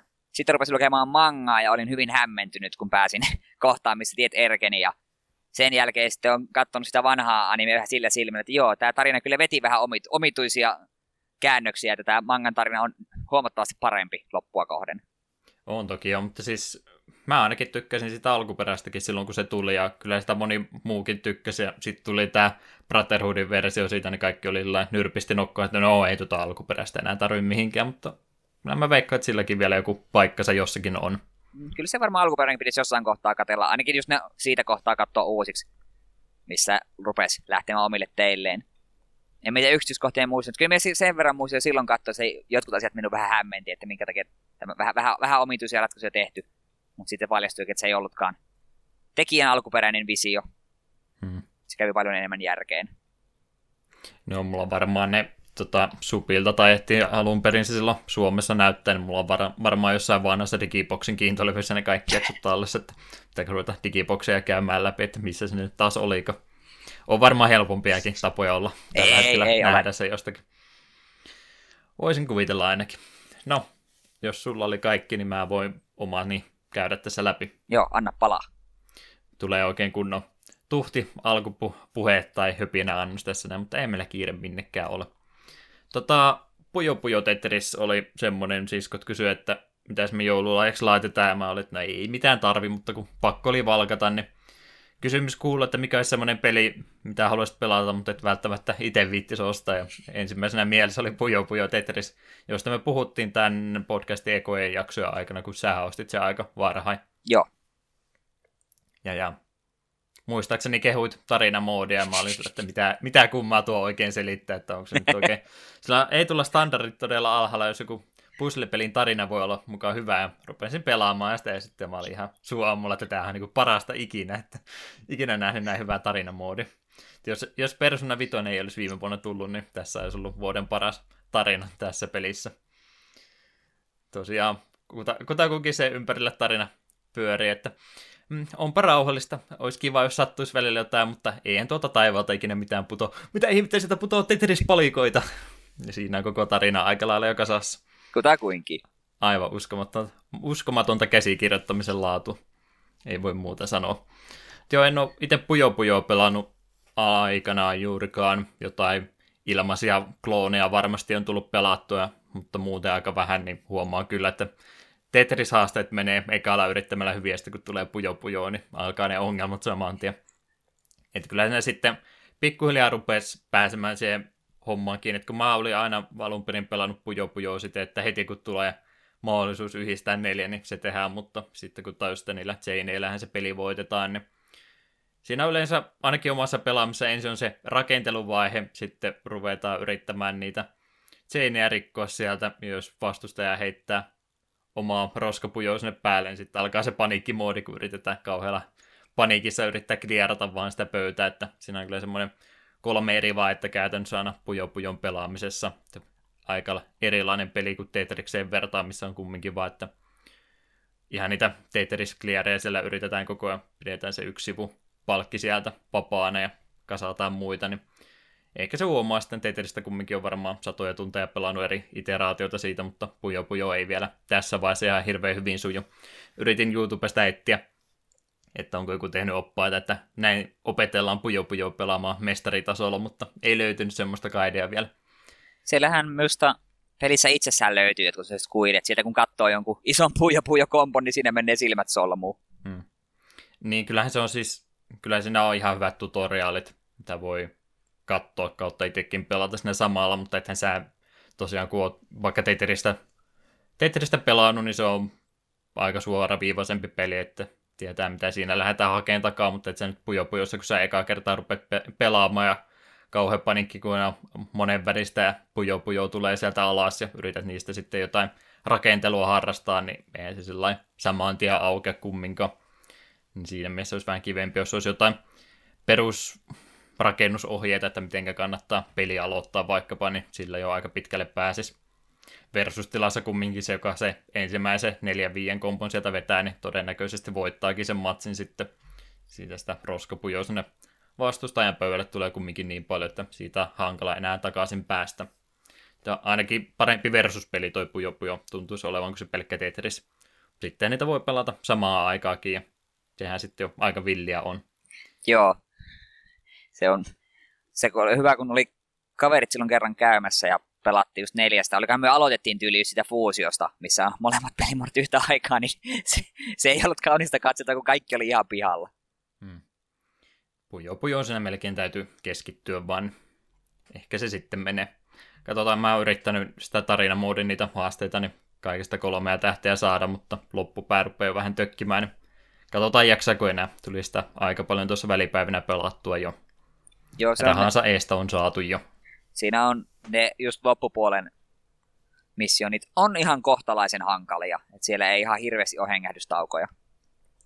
Joo, hankala just niin kun pyytää jotain tiettyä pistemäärää, mikä pitäisi versuspelissä saada. Ja jos liian nopeita voitat, niin ei saa tarpeeksi pisteitä, ja jos yrität isoa pistemäärää saada, niin sitten vastustaja pieksee sut, kun sä pelaat liian hitaasti. Niin ne on vähän epäreilu oloisia haasteita, mutta ehkä nekin menee joskus. Kiva peli kyllä. Ei siinä mitään. Kerkeisitkö Ää... kokeilla yhtään just niitä monipelimuotoja tylisiskoja vastaan? Ei, tai? ei, ei tullut mitään. Ei. Ne olisi saanut kyytiä niin kuin ettei siitä mitään haastetta olisi teille ollut. Sanotaan näin kiltisti. No, katsotaan sitten, tuut joskus täällä käymään tai me tuu siellä käymään, niin katsotaan sitten, kumpi meistä on Pujo Pujo mestari. Starcraftista vielä ikävät muistot, en mä tiedä, vittikö sua vastaan pelata missään 3DS mä nappasin kanssa mukaan ja pistin Ocarina of Time 3D-versio pyörähtämään. En mä sitä se yhtä iltaa enempää vielä pelannut, mutta hyvältä versiolta se kyllä vaikuttaa. Kaikki ongelmat, mitä mulla sen pelin kanssa, niin lähinnä johtuu siitä, että se on 3DSllä, niin sillä ei ole kiva semmoista action-peliä niin pitkää aikaa pelata, kun mulla ainakin tuntuu peukalot olevan jotenkin krampissa siinä pienessä tilassa, kun yrittää mennä, mutta hyvältä näyttää ja hyvältä kuulosta ja ihan hyvin pelittääkin, niin varmaan hyvä versio tuosta pelistä pelata läpi, kun en ole sitä alkuperäistäkään pelannut. Ehkä se olisi isomman ohjaimen kanssa vähän hauskempaa vielä, mutta todennäköisesti se noinkin toimii. En tiedä sitten, mitä kaikkien on tuohon 3DS-versioon tuonut, että onko sitä jotenkin muutettu siitä alkuperäisestä. Mikä on alkuperäistä läpi asti pelannut. Siitäkin on vuosia, kun mä sitä pelasin. Ja sitä myös useampi vuosi, kun mä 3D-version pelasin. Niin hmm. Onkohan siinä Hyrule Castle, niin tota, kaupunkiosassa, niin onko sitä ollut siinä alkuperäisessä? Kun siinä Oli. ainakin tuossa 3Dssä sanoi maskikaupat ja tämmöiset. Oli minun mielestä. Hmm. Näytti vähän erilaiselta, mutta mun Ocarina of Time pelaamiset tai tietämykset tulee lähinnä speedrunien kattomisesta ja skippaa niin paljon asioita, että aika uusi peli toi mulle edelleenkin on, vaikka mone, monella eri tapaa tuota peliä nähnyt videomuodossa jo aikanaan. 3Dtäkin mä siinä yritin vähän aikaa pitää päällä. Kyllä se niinku hyvältä näyttää, kyllä mun silmät sitä kestää, mutta se on aina ikävä, kun sä vaat sitten aluetta kerrallaan, kun tulee pieni fade to black siinä välissä, niin mun silmät ainakin pupilit resetoituu jotenkin, että se menee sitten seuraavalle alueelle siirtyessä taas hetki aikaa totuttautua siihen 3D-efektiin, niin haluaisin pitää sitä päällä ihan vaihtelun vuoksi, mutta jotenkin se tuntuu siltä, että ei, ei se satu silmiin, mutta tuntuu siltä, että mä varmaan jotain vahinkoa tässä on koko ajan tekemässä, jos mä tätä 3Dtä pidän päällä, niin otin sitten pois jälleen kerran. Luovutin. Itellä tuossa on se ongelma, kun me en jotenkin 3D jollain tavalla niin kuin, ainakin tuommoinen heikko 3D, niin rupeaa minun silmiin sattumaan, rupeaa tuntumaan niin kuin sitä, että ei, tämä ei ole hyvä. Me muistan silloin, kun me tuota pelasin, ja ajattelin, että no hei, laitanko me kolme eka kertaa päälle sinne ekasta tuossa kohmaa vastaan, ja silleen 30 sekuntia silleen, ei jumalauta, menee 3D pois, että tästä ei tule yhtään mitään. Se tuossa versiossa ainakin hyvä, että siinä on niitä vinkkejä sitten aika usein. Niitä ei varmaan alkuperäisessä ollut. Näytetään semmoisia pieniä välipätkiä, että mihinkä seuraavaksi kannattaisi mennä ja vastaava. En muista. Semmoista navi kyllä, musta, musta alkuperäisessäkin huutelee aika rohkeasti. Hei, tässä pomotappelissa pitäisi tehdä näin. Mm. Et se just niin kuin Breath of the Wildia viimeksi pelannut, niin ei niitä toki saa verrata keskenään, koska aika paljon aikaa välissä ollut, mutta POTVssä sai mennä aika vapaasti ja nyt sitten rupeaa Ocarina of Timea vasta sen jälkeen pelaamaan, niin tulee semmoisia omituisia kohteita hetkinen, miksi mä voin mennä ihan mihinkä huvittaa, että pitääkö mun oikeasti taas pelata niin kuin niitä kaikkia vanhoja Zeldoja aikanaan pitikin, niin on vähän semmoisia jumikohtia tullut ja siihen se pelaamisilta jäikin kesken, kun yhteen kohtaan sitten taas jumiin jäin. Niin katsotaan. Olisi aika ikävää, jos tällainen retrofifistelijänä tulee tilanne, että ei pääse Ocarina of Timea läpi tai luovuttaa sen kanssa kesken. Tätä olla nyt oma kunnia kyseessä, että on pakko pelata loppuun asti. No, eikö se Ocarina of Timein historiassa kaikkien nämä puhu, että se on se Water Temple, se kaikkein pahin. Ja sekin lähinnä sen takia, että se on niin työlästä vaihella niiden bootsien kanssa, mutta se on myös 3DS-versio pysyy tosi näppärästi. Sen... Joo, se on paljon helpompi siinä kuin kaksi eri ruutua, minkä kanssa sitten voi kikkailla. Niin, paljon, no, paljon nopeampaa, ei ole niin pitkäveteistä. En kyllä me en ikinä muista, että. Et, mulla on kyllä itselle semmoinen mielikuva, että ei mulla ikinä Water Temple niin hirveän vaikea mun mielestä ikinä ollut. Sillä on vasta semmoinen niin kuin, maine, että se on pahin paikka ikinä. Ilmeisesti rasittava vaan enemmänkin kuin vaikea. Jeps, jeps. Tota, olihan se nyt sitten muutakin pelailua. Air Combatia jouluaattona. Mitä muuta vastaavaa väisenä oli. Tota, Lego Star Warsikin pelattiin se siskopojan kanssa, tai siskopuolen pojan kanssa. Hyvä, kun toinen on nelivuotias ja itse sitten oot kolme, neljäkymmentä vuo- tai tota, neljältä vuosikymmentä videopelejä pelannut ja silti oot ihan sormisuussa, kun nelivuotias vetää sua nopeammin peliä. Eikä se vähän helpottaa, kun toinen on pelannut samaa peliä uudestaan läpi, mutta ei ole nelivuotiaille hirveästi kärsivällisyyttä sen suhteen, että toinen tulee perässä. Että jos pelaat kouppipeliä, niin siinä on selvä työjako, että toinen on se päähahmo ja toinen on se statisti sitten, joka tekee kaikki ne tylsät asiat siellä taustalla. Se oli mun kokemus sen pelaamisesta. Ja kuulin myös hänen suustaan erittäin hyvän loukkausilmaisun, mitä täytyisi kyllä online-peleissäkin käyttää. Haluaisitko kuolla vähäsen? Aika armottomia noin mukset nykyään. Joo. Mitähän muuta mä olisin pelannut siinä pelissä. Ne nyt varmaan tärkeimpiä ainakin oli, mitä mieleen tuli. Veeralli kakkosta vähän kokeilin. Mulla on nyt semmoinen omituinen fiilis, että mä en oikein jaksaisi mihinkään yhteen peliin isommin aikaa sijoittaa, että tekee vaan mieli kaikkea tuommoista vähän arkarehenkisempää tunti siellä, tunti täällä mentaliteetillä pelata. En tiedä, onko uuden vuoden väsymys vai mikä päällä. Mutta tuommoista pientä, pientä pelailua siellä täällä. Öö, lukemista ja kattomista enemmän. Tasavallan tietokonekirjaa tuossa lueskellut sitä Commodore 64 tarinaa Kuorikosken kirja jälleen kerran ja kaikista edellisistä on tykännyt ja uusimmasta tykkään myöskin. Ei ole Commodore 64 kanssa itsellä tarpeeksi kokemusta ollut, vaikka serkuilla tuota laitetta kyllä melkein jokaisella oli, mutta ei omassa taloudessa sitä löytynyt, niin ei sitten tullut C64-pelejä pelattua se enempää, niin tuo on kyllä semmoinen iso ongelmakohta, kun tässä pitäisi retro-podcastia tehdä, mutta ei C64 tunne, niin yrittänyt tätä nyt tämän kirja-avulla sitten paikata. Mielenkiintoista tekstiä ehdottomasti ollut, ja enää on just niitä pelikohtaa sinä enemmän käymässä läpi, niin katsotaan, nouseeko sieltä sitten jotain esille, että mitä ruvetaan tässäkin podcastissa käymään joku kerta läpi.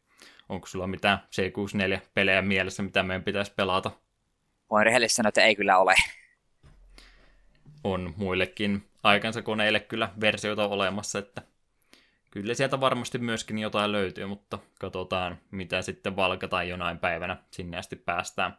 Me ollaan vähän enemmän tuota Nintendo ja Sega aikakautta, niin senkin takia niitä valikoituu yleensä enemmänkin kuin sitten noita vähän vanhempia kotitietokoneita. Ihan mielenkiintoinen aikakausi just kun tuohon aikaan sitten kumminkin oli niin paljon enempää kilpailevaa formaattia, mitkä pelit ei sitten kilpailevan yrityksen laitteella toiminut, niin aika moni sävytteistä aikakautta ehdottomasti ollut, että omalla tavalla kuluttajia palvelee toki nykyaika, kun on vaan kolme kilpailevaa versiota ja kaikille tulee kutakuinkin samat pelit vähän eri graafisi ilmeen, mutta muuten samoja, mutta on siinä samalla aika paljon sitten menetettykin. Ei tule niitä konsoli-eksklusiivia versioita, eikä jokainen yritä kilpailla toistensa kanssa vähän erilaisilla peleillä. Että siinä mielessä vähän mielenkiintoisempaa aikakautta tuo on ehdottomasti ollut. Öö, mitäs muuta sitten? Elokuvia, TVtä, muuta jännää tuossa aika paljon katteltu. Netflixiin tuli tämmöinen Bright-niminen originaali elokuva, Will Smith siinä pääosassa.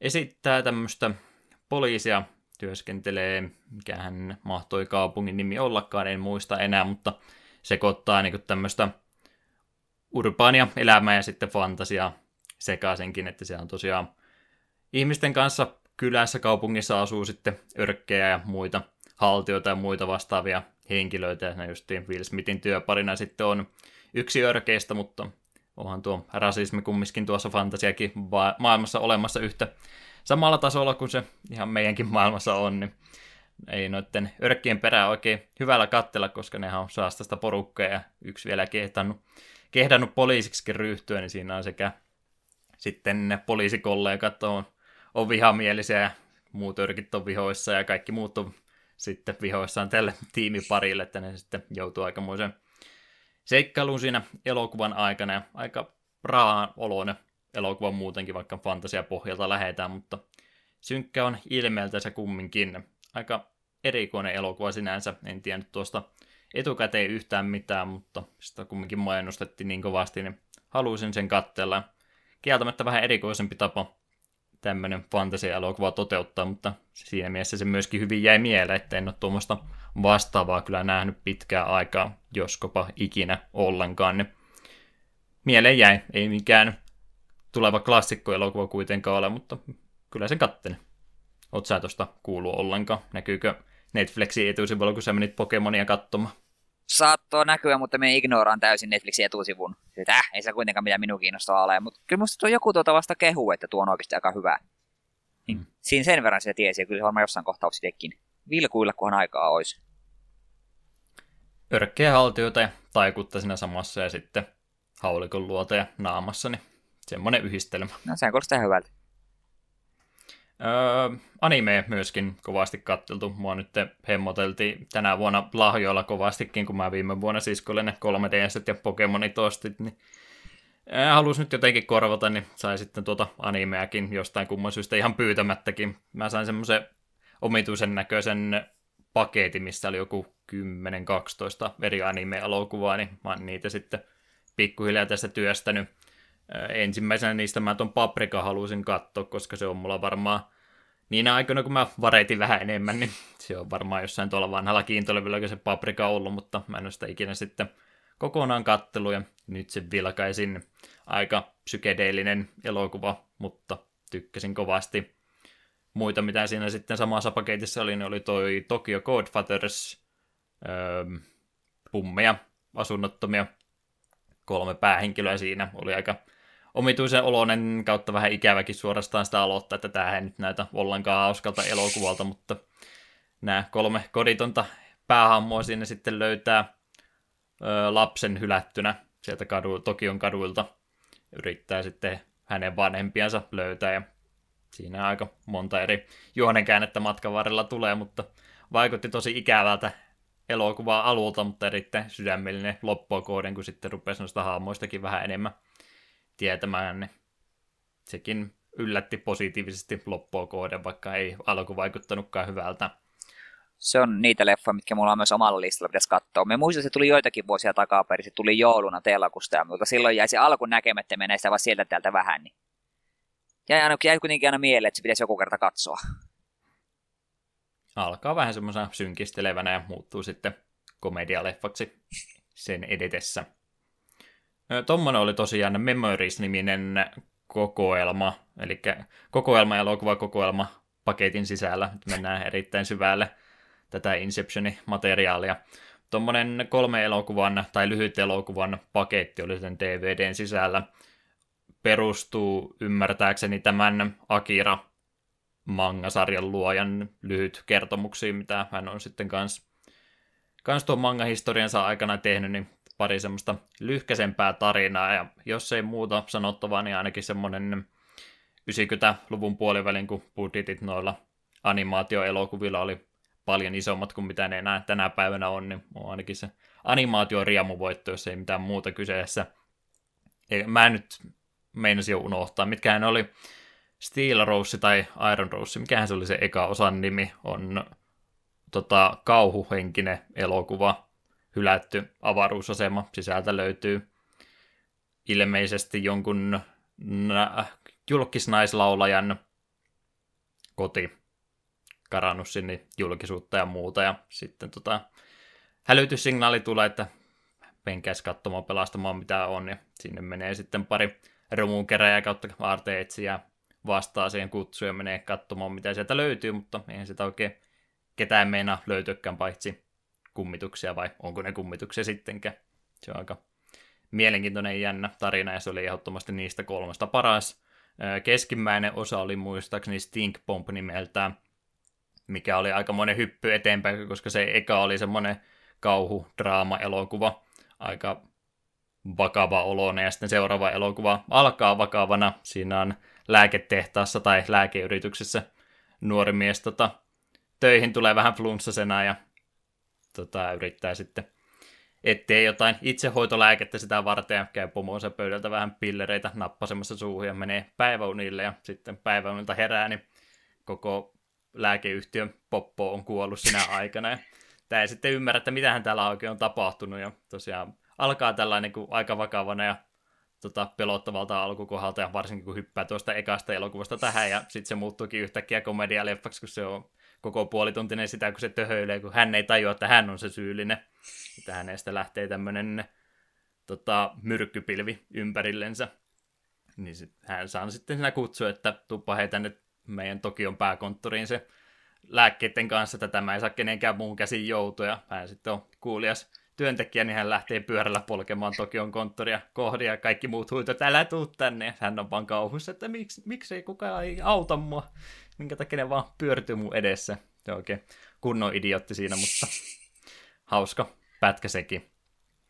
Kolmas osa oli sitten tota Cannon Fodder-niminen puolituntinen elokuva myöskin. Enemmän ehkä tuommoista itä-eurooppalaista animaatiota kunnioittaa, että semmoinen sy- synkän värinen ja synkkää paksuja viivoin piirretty elokuva tämmöisestä totalitäärisestä kylästä, missä sitten kaikkien asukkaiden elämä pyörii lähinnä tykkien rakentamisen ja tykin kuulien ampumisen kanssa, että lapset käy tykkikoulua ja vanhemmat on tykkitehtaassa ja kaikki on vaan tykki, tykki, tykki meininkiä siellä ja kaupunki käy sotaa jotain nimeämätöntä toista kaupunkia kautta valtiota vastaan, mutta ei niitä siinä missään kohtaa nähdä, niin kysymykseksi jää sitten, että onko siinä oikeasti ketään vihollista olemassakaan vai minkä ympärillä tämä pyörii. Semmoinen synkkä maailma sekin. Synkkää, synkkää, synkkää kaikki kolme elokuvaa, paitsi keskimmäinen. En tiedä, minkä takia rupesin selittämään näitä kaikkia kolmea näin tarkasti, mutta teki animaation pohjalla jo pelkästään vaikutuksen itteeni, ja jokainen oli kumminkin ihan hyvä jännä kokonaisuutensa, niin ajattelin, että en katso tuota elokuvaa ollenkaan, ja sitten katoinkin kaikki kolme kerrallaan. Hienoa materiaalia kyllä. Oletko sä tota sitä Akiraakaan ikinä elokuvaa nähnyt? Joo, olen Akiran sen elokuvan nähnyt joskus vuosia takaperin, sitten mä olen sen mangan lukenut kahteen kertaan. Hmm. Se on kuulemma se manga aika paljon pisemmällä kaavalla tehty. Joo, on. Ja parempi kuin elokuva. Joo, on se. Mutta on semmoista se animekin kuitenkin ihan varsin mainio. Että huomaa kyllä, että on monipuolinen tämä tekijä ollut, että moneen on pystynyt aikanansa. Hyvä, että tuli nyt vähän laajemmiltakin katsottua tuota hänen repertuariansa, mitä hän on tehnyt. Öö, sitten vielä mainittakoon, vaikka meillä nyt tunti melkein meneekin alkohypinoihin pelkästään, niin Dave Chappellilta oli tullut vanhalta klassikko-koomikolta, voiko jo klassikosta sanoa, eihän sitä nyt niin kauan No, sitä melkein muuten 15 vuotta, kun hänkin teki sitä Chapelle Showta silloin aikanansa. Voi voi, miten tämä aika vierii. Mutta häneltäkin oli Netflixin spesiaalit tullut ja katteltiin sitten Öö, niin, mä en tiedä, onko ne molemmat nyt tullut hiljattain. Toinen niistä ainakin tuli nyt hiljattain ja toinenkin ilmeisesti kanssa se ihan lähiaikoina, niin molemmat katsottiin siinä sitten putkeen ja kyllähän se Dave Chappelle hieno mies on. En, ensiluokkainen koomikko ja yllättäen vielä parempi tarinan kertoo, että ne oli aika vakavalla ilmeellä veti, että oli se vitsien vähyys ehkä vähän yllätys, mutta meillä oli kumminkin ihan tämmöistä yhteiskunnallista asiaakin siinä samalla ja vitsiä onnistui siinä samalla tekemään, että rohkea veto, mutta huomaa, kun on vähän ikääntyneempi koomikko kyseessä ja rahansa hän on jo tienannut, niin ei hänellä mitään menetettävääkään enää tässä vaiheessa ole, niin ehdottomasti täytyy hattua nostaa kunnioituksesta, että tälle tielle haluaa vielä lähteä. Se oli aika mysteeri kyllä silloin, kun hänellä oli tosiaan maailman yksi suosituimmista TV-sarjoista ja mitä ne 50 miljoonaa yritti sille tarjota kolmoskaudesta ja hän vaan totesi, että ei, ei huvita. Ja Afrikkaan, kun se sitten lähti sinne samoilemaan ja mitä muuta se on tässä sitten viimeisen puolentoista vuosikymmenen aikana tehnytkään. Että mielenkiintoinen persona ehdottomasti. Haluaisin häneltä kuulla tarinoita enemmänkin, ehkäpä enemmänkin kuin komikkaakin sitten. Että olihan tässä nyt just kun hän takaisin tuli, niin oli taas tätä draamaa ympärillä, että hän teki, hän pilkkasi näitä tota, transsukupuolisia ihmisiä ja siinäkin yritti siitä palautetta antaa pitkän kaavan mukaan, niin en mä nyt tiedä, tämä ei varmaan meidän podcastin aihepiiri ihan menee, mutta sitä mieltä ole, että kaikista saa pilkkaa tehdä tasapuolisesti. Samaa mieltä. Väitätkö vasta? En väitä yhtä vasta. En, en väitä Ei, vasta. ei ruveta riitelemään. Ei, se on, se on yksi syy, minkä takia mä oon aina tykännyt South Parkista, kun South Park aina ot, ottaa hyvin, tai hyvin paljon tekee kaikista pilkkaa. Kun kenelläkään ei ole oikeutta suuttua, koska kaikkia pilkataan. ei tule takapelkkypodcastista se enempää yhteiskunnallista dialogia kumminkaan, että älkää peljätkä, eiköhän me näissä vanhoissa peleissä pysytä toistaiseksi. Joo, siinä varmaan rupesi kaikki olemaan mielessäni. Niin eiköhän ruveta siirtymään inteet tuonne pelipuolelle, eli kuunnellaan Dragonstrapista Wonderboysta pari kappaletta versus Dragon ja Monster Town ja ruvetaan sitten käymään uutisotsikoita läpi.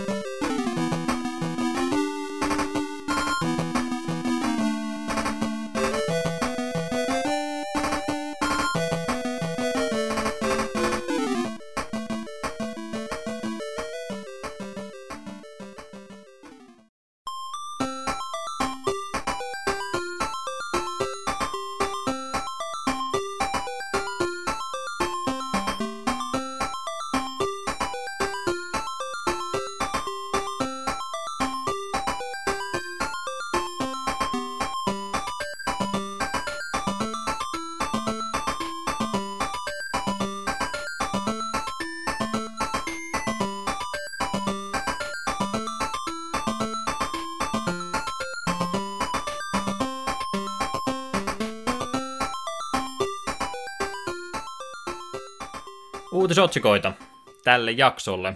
Yllättävän paljon on kertynyt. Yleensä joululla tulee enemmän tuota uutta pelipuolta, lähinnä enemmänkin kuin kaikki haluaa saada uudet tuotteensa hyllyille ennen joulun tuloa, mutta aika paljon oli tuommoista vanhempaakin retrompaa peliuutisointia tässä viime aikoina ollut, niin eiköhän pureuduta niihin ja postimies, uutismies, mitä muita titteleitä haluatkaan itsellesi, saat itsellesi niitä titteleitä lisääkin antaa, mutta Eetu voisi niitä ruveta meillä vähän kertomaan sieltä. Joo, ensimmäinen uutinen ei liene kenellekään yllätys, nimittäin Awesome Games Quick 2018 on jälleen tulossa. Aikataulu on annettu ja seuraavana sunnuntaina eli seitsemäs ensimmäistä alkaisi ja viikon verranhan ne taas pelejä porskuttelisi eteenpäin. Kyllä varmaan pitää tosi itselle laittaa striimi koko ajan taustalle pyörimään ja veikkaan, että myös seuraavassa jaksossa myös vähän tästä, näistä puhu, runeista tullaan puhumaan, eiköhän me pari runia kuitenkin molemmat ainakin katella. Tässä kohtaa vasta vihdoin ja viimein havahtuu kokonaan siihen, että me ollaan tosiaan vuosi ympäri menty, koska eikö me tästä ekaakin jakso aloitettu Awesome Game Dance puhumisesta ja tänne niin me ollaan olla. tultu. Jännä kyllä. Tota, niin, kyllähän se on toi nyt tämä versio, mikä on tulossa, niin on siinä mielessä vähän rohkeampi, että ne on justi pudottanut aika paljon niitä vakiopelejä sitä kokonaan, että siellä ei nyt Super Metroidiakaan esimerkiksi tainnut olla ollenkaan, mikä on ollut yksi semmoinen lahjoitusinsentive, minkä perään ne on aika paljon rahaa onnistunut keräämään, niin toivottavasti se nyt ei sitten vähennä ainakaan, että en tiedä missä kohtaa rupeaa sitten katto lähestymään tuon kanssa, että kuinka paljon tuo tapahtuma voi enää kasvaa. Mm. Vähän veikkaa, että me ollaan varmaan se piste nyt saavutettu. Ei sillä, että siinä mitään vikaa olisi, koska ei se nyt voi loputtominkaan kasvaa. Mä vähän pelkään vaan, että nyt kun eh, moni muukin on varmaan nähnyt näitä jo useamman verran, niin nyt rupeaa sitten samat pelit vihdoin viimein kiertämään. Vaikka itsekin speedrunia aika, no jos se nyt ahkeraa, mutta ainakin säännöllisesti seuraa tapahtumia ja muuta, mitä tap- tota, happeningia se ympärillä on, niin rupeaa nyt itsekin vähän sitä väsymystä huomaamaan, että kävin tuolta aikataulua tuossa läpi ja mä oon melkein kaikki runit jo nähnyt jossakin muodossa jo, että kyllä siellä toki on aina semmoistakin, mitä ei nähnyt, mutta pääpiirteet tämän kaiken mahdollisen on nähnyt jo, että vaikka Megaman speedruniakin katsoo, katsonut jo vuosi tolkulla, niin ei nyt enää sillä niin innosta enää, kun huomaa taas, että siellä on sen viisi eri Megamania jälleen kerran tulossa, niin kyllä ne katsoo, mutta ei ne nyt enää ole niitä, minkä takia tuota tapahtumaa enää tulisi käynnistetty. Että aika paljon ollaan siitä jo eteenpäin tultu, kun oli itselläkin on melkein kotikatsomo pystyssä koko Summer Games Dan Cookin kanssa. Tuli, tuli katsottua kahdeksan tuntia päivässä sitä tapahtumaa putkeen tai enemmänkin, niin nyt se on sitten enemmän sitä, että jos sattuu sopivaa aikaa, kun koneella olemaan ja sieltä tulee jotain jännää, niin tulee vilkastua livenä ehkä se yksi runi, mutta muuten sitten tulee niitä vodeja vilkastua vasta jälkeenpäin. Minullakin se on vähän varmaan sama, että kyllä me varmaan sen koko ajan, kun kone on päällä, niin mulla on välilehdessä siellä striimi pyörimässä, mutta veikkaan, että jos me ihan kokonaisen runeja hallun katsoa sille ihan katsomalla katsoa, niin sitten jälkikäteen kattelee varmaan tupesta, kun niitä sinne uppailevat. Ihan kivaa kuitenkin, että edelleen nyt järjestävät. Joo, siis ehdottomasti mun mielestä tuo on tärkeä. Ainakin näin retrosilmin katsottuna, toi on tärkein striimuttava tapahtuma, mitä vuoden aikana tapahtuukaan. Niin siinä mielessä totta kai paikka se täällä on, mutta rupeisi hype olemaan pikkuhiljaa kateessa, että täytyy katsoa, kuinka pitkälle tuolla momentumilla nyt sitten pärjätään, vai rupeeko pikkuhiljaa sitten suosiokin tuolla laskematta. Kyllähän itse speedrunaaminen on suositumpaa kuin koskaan ennen, mutta ei sekään tosiaan loputtomasti pysty kasvamaan. Mutta me varmaan puhutaan tuosta sitten seuraavassa jaksossa vielä vähän lisää. Joo, sitten ollaan ihan innoissaan taas. Niin, oi että, jos mä en ole ruvennut pelaamaan me, jotain Megamania tässä speedrunia kahden viikon aikana, niin jotain omituista on tapahtunut. Joo. Pitäisi se i opetella taas uudestaan. Melkein, melkein oli jo VR sulla alla. Hmm.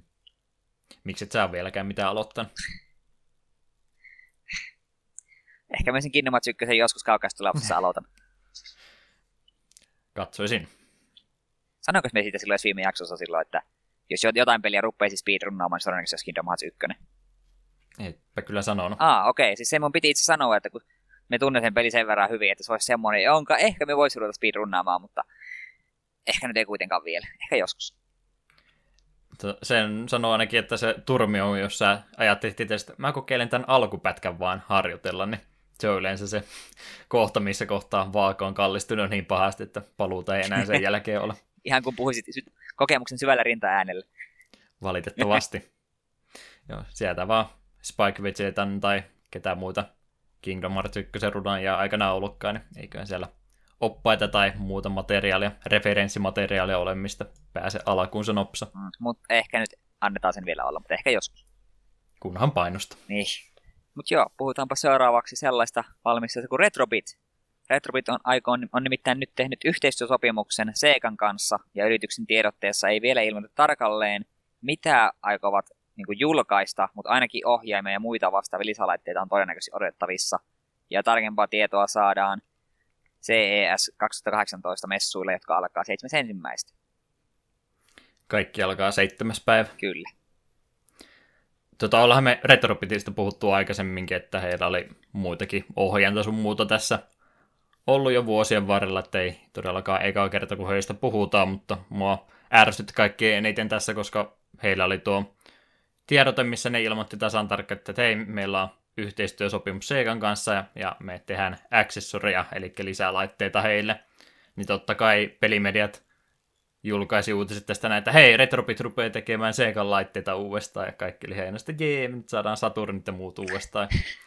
Siellä sitten monet topputtelivat, että ei lukekaa nyt se alkuperäinen juttu edes, kun ette te osaa nyt kirjoittaa tätä muuten kuin clickbaitti hengessä.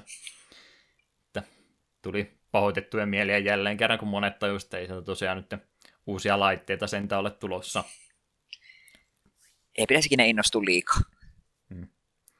Että en tiedä nyt sitten ohjaimien kannalta, onko mulla nyt ainakaan mitään erityistä hinkua ole Mega Drive-ohjanta esimerkiksi näin käyttämättä. SNESin ohjaaja on tänäkin päivänä ihan näppärä kapula, mutta en mä nyt ainakaan Seikan puolta niin hirveästi muista, että mitä mä haluaisin pelata.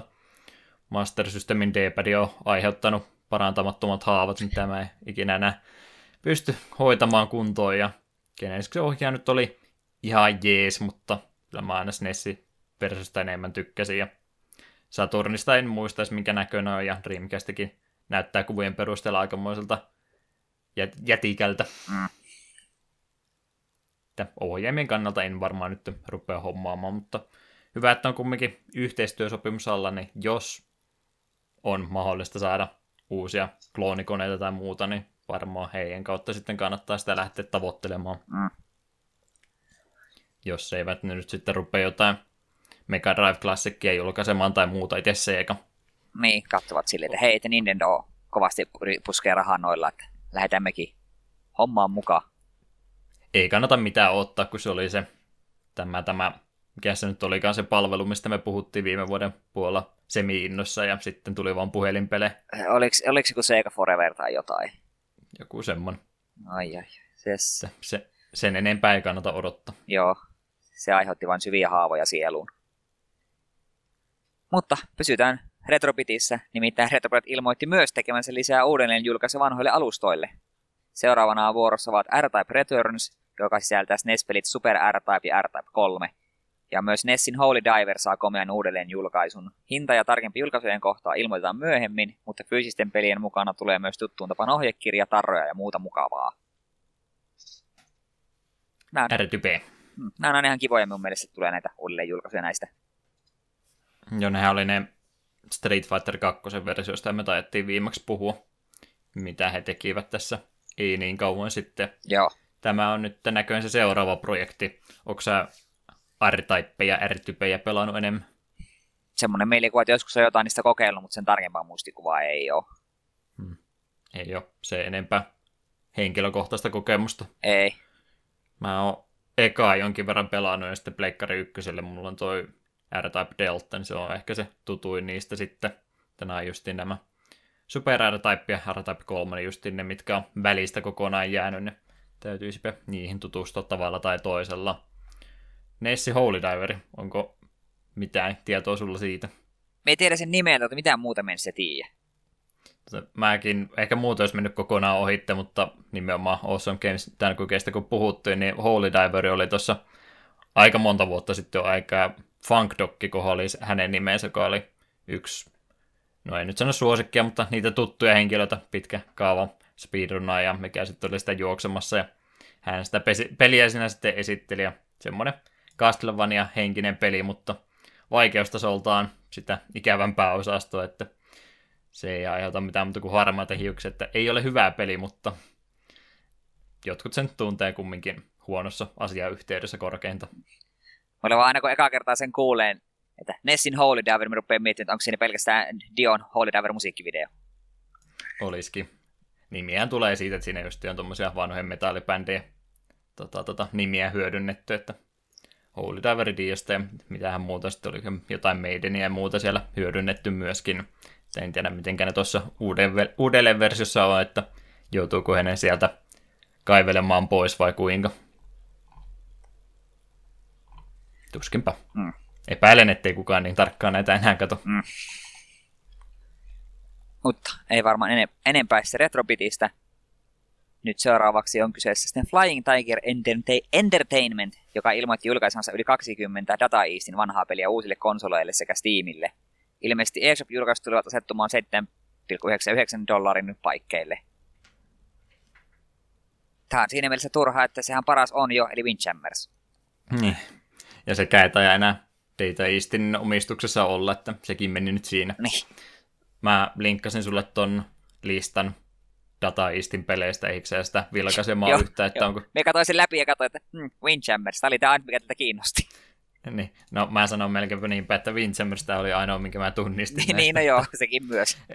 Et täällä on kyllä jo jotain NES-pelejä, mitkä mä muistan tavalla tai toisella nähneen, että täällä nyt on tota, Werewolf The Last Warrior, tämähän on niin erittäin tärkeä peli, Tag Team Wrestling ja äh, SNESin Shadowrun.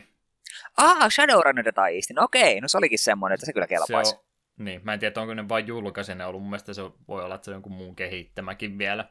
Että Data Eastillä oli just tuohon NES ja SNES aikaan niin noita lisenssioikeuksia jonkin verran, että siellä on jotain Robocopia, Terminaattoria muistaakseni olemassa, kun mä tässä yritän listata, listalta katsoa.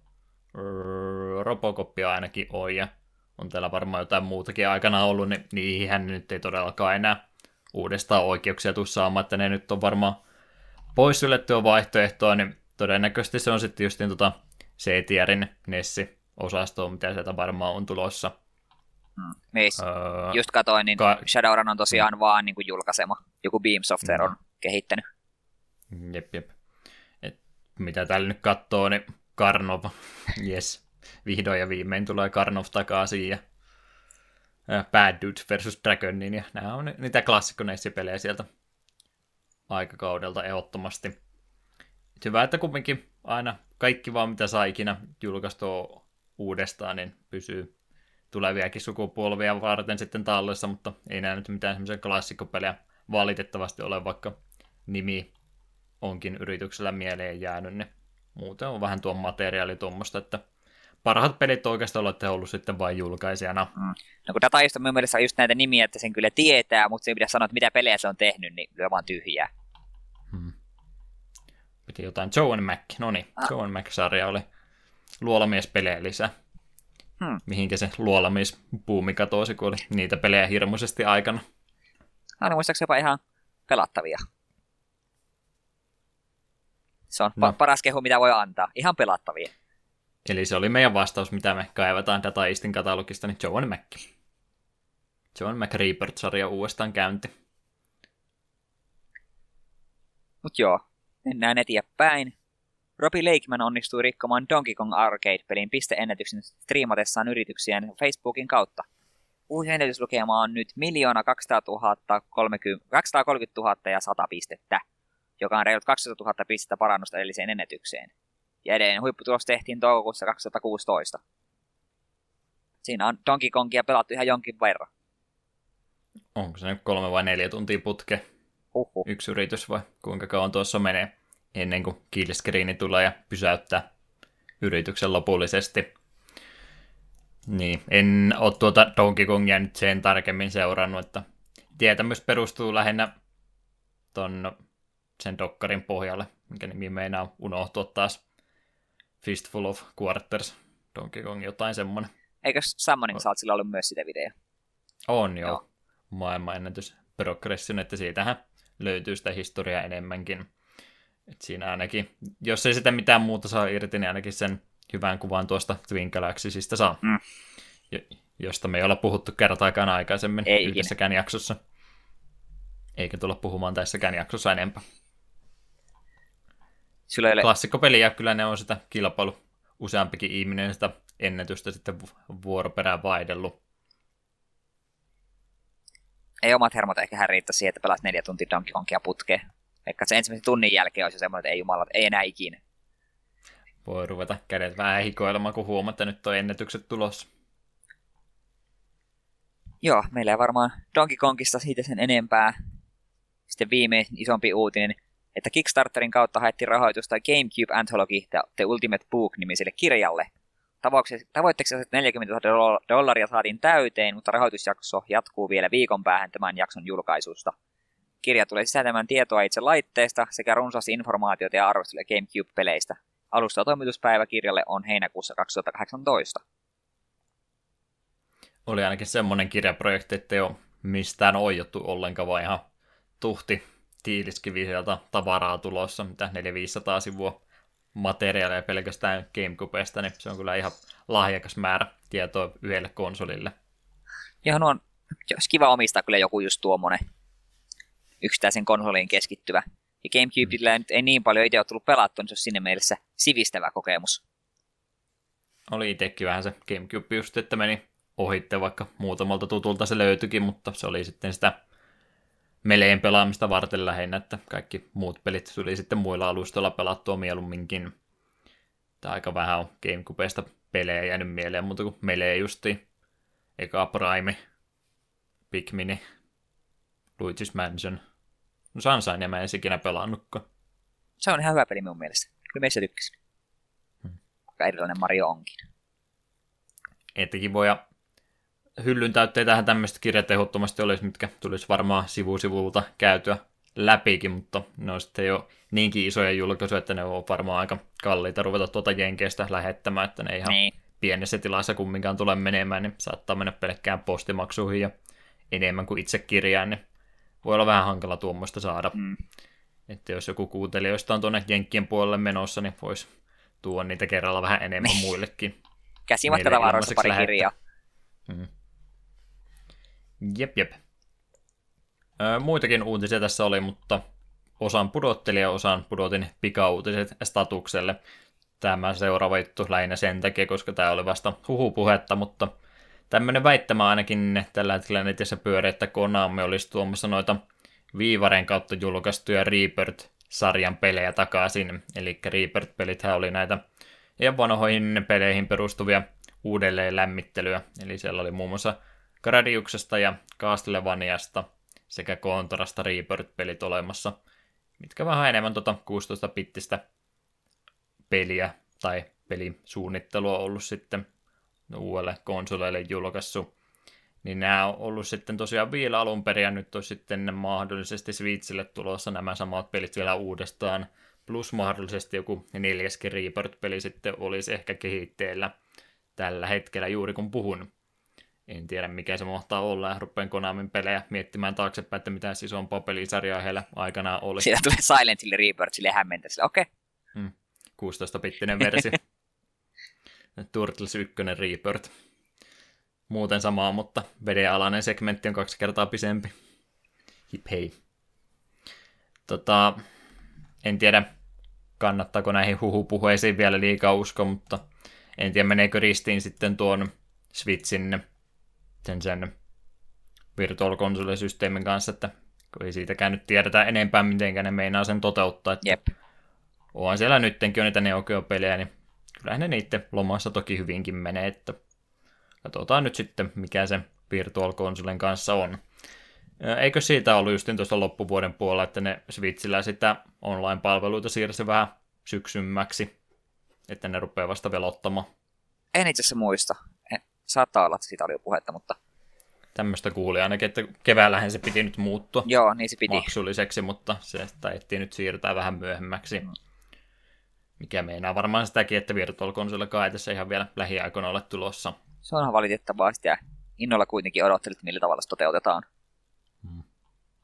Mitä nyt tulee näihin Konamin mahdollisiin uudelleenjulkaisuihin, niin toisaalta, jos nuo tulee, niin tosi kivaa, koska nyt ne on vaan Viivaren kautta. Toisaalta kyseessä on Konami, mikä voi tarkoittaa, että ne saattaa hyvinkin olla vaikka pachinko-koneita. Ei ikinä voi tietää. 8 euron pachinko-pelit. Kyllä. Ei ole 8 euroa, olikin noin Data Eastin pelit. Niin. Menee nyt hinnat sekaisin. Ja... Joo, mehän ollaan Konami suurimpia faneja kumminkin. Kyllä heillä oli hyvää peliä aikanaan, mutta niin, niillä oli. tapahtui asioita. Niin, no, se viime vuosina vähän hölmöilleet. Hmm. Toinen pikauutinen, minkä mä vielä otin, niin Mario 64 oli tämmöinen rom kehitetty. Gase Emanuor-niminen henkilö oli tehnyt first person kamera modin tuohon, eli pääsee Mariota pelaamaan ensimmäistä perspektiivistä. Onko tämä se, mitä sä oot kaivannut aina? Se kuulostaa alkuun hienosti, sitten rupeaa miettimään niitä hyppyjä ja pyörimistä siellä. Sitten se rupesikin kuulostamaan painajaiselta, että jätän, jätän ehkä kokeilematta. Katoin sen videotraileripätkän tuosta, noin kaikki Marion liikkeet on siinä toisennettu, niin se pelkkä pääheiluminenkin siinä myöskin näkyy. Niin se voi ehkä aiheuttaa jotain ongelmia. Kyllähän sitä silloin, just kun tuli noita ekoja 3D-tasoloikkia, niin toivon, että olisi vähän niin kuin mukavempi kamerakulma ehkä, jos sen saisi jotenkin vähän lähemmäksi itse hahmoa kautta ola yli tai muuta, mutta ehkä se ensimmäinen persona voi olla vähän hankalempikin vielä. Olisihan se ehkä hieno kokemus, mutta en tiedä kuinka pelattavaa sitten. Tässä Eikö se jotkut jump, Jumping Flashit enemmän, niin eikö ne ollut ikasta persoonasta Joo, Jumping aikana? Flash oli. No se, se oli jollain demolevyllä joskus, sitä me on pelannut. Hmm. ehkä se paras mahdollinen idea, mutta hauska. Me ehkä olisi kokeilla tuommoista jossain pelissä, jos ei tuossa välttämättä. Että tuo kyseinen henkilö oli myös tehnyt se online-modin tuohon 64 ja muitakin versioita, että hän on selvästikin kiinnostunut tuon Mario 64 modaamisesta enemmänkin. Joo, se täällä just sitä katsoin, niin sehän on myös tehnyt sen multiplayer-modin siihen. Mm. Siitä me on jo, jotain nyt semmoista, ei nyt let's playtä, mutta sellaista parin videon pituista, missä oli muistaakseni Peanut Gamer ja sitten tämä Space Hamster pelasivat kahdestaan, niin se oli ihan hauskan näköistä, vaikka siinä modissa oli pieniä ongelmia, kun viholliset ei Luigiin reagoineet mitenkään. Ne kohdisti kaiken vihansa vaan Marioon, niitä ei kiinnostanut Luigi mm, niin. sillä kanssa. Että ei nyt tietysti ihan kokonaan uusiksi niitä pelejä erupennoissa romhäkeissä tekemättä. Lisää vaan jotain tiettyä ominaisuutta, niin tuommoiset asiat sitten menee sormien läpi. Jep. Kyllä, kyllä. Tiedätkö, mikä aika se sitten on? Paras aika meidän jokaisessa jaksossa. Hashtag Dragsterwatch 2018. Herran Jumalan vuosi vaihtunut, mutta Dragsterin ympärillä keskustelu vaan kiihtyy kautta ei kiihdy mihinkään suuntaan, paikallaan pyörii lähinnä, niin kuin ne Dragster-autojen renkaat suorastaan. Uhuh, kun mä oon aikamoinen sananiekka. Tosiaan Dragster Watchi alkoi tuossa viime keväällä jo aikanansa. Me ollaan Dragsterin Watchia seurattu tässä jo pitkän aikaa, että mitä sille Todd Rogersin 5.51 ajalle oikein kuuluu, koska väittämä oli, että tämä on mahdotonta ja sitten tätä väittelyä ollaan jostain kumman syystä jatkettu 229 sivun edestä Galaxy sinne foorumeilla.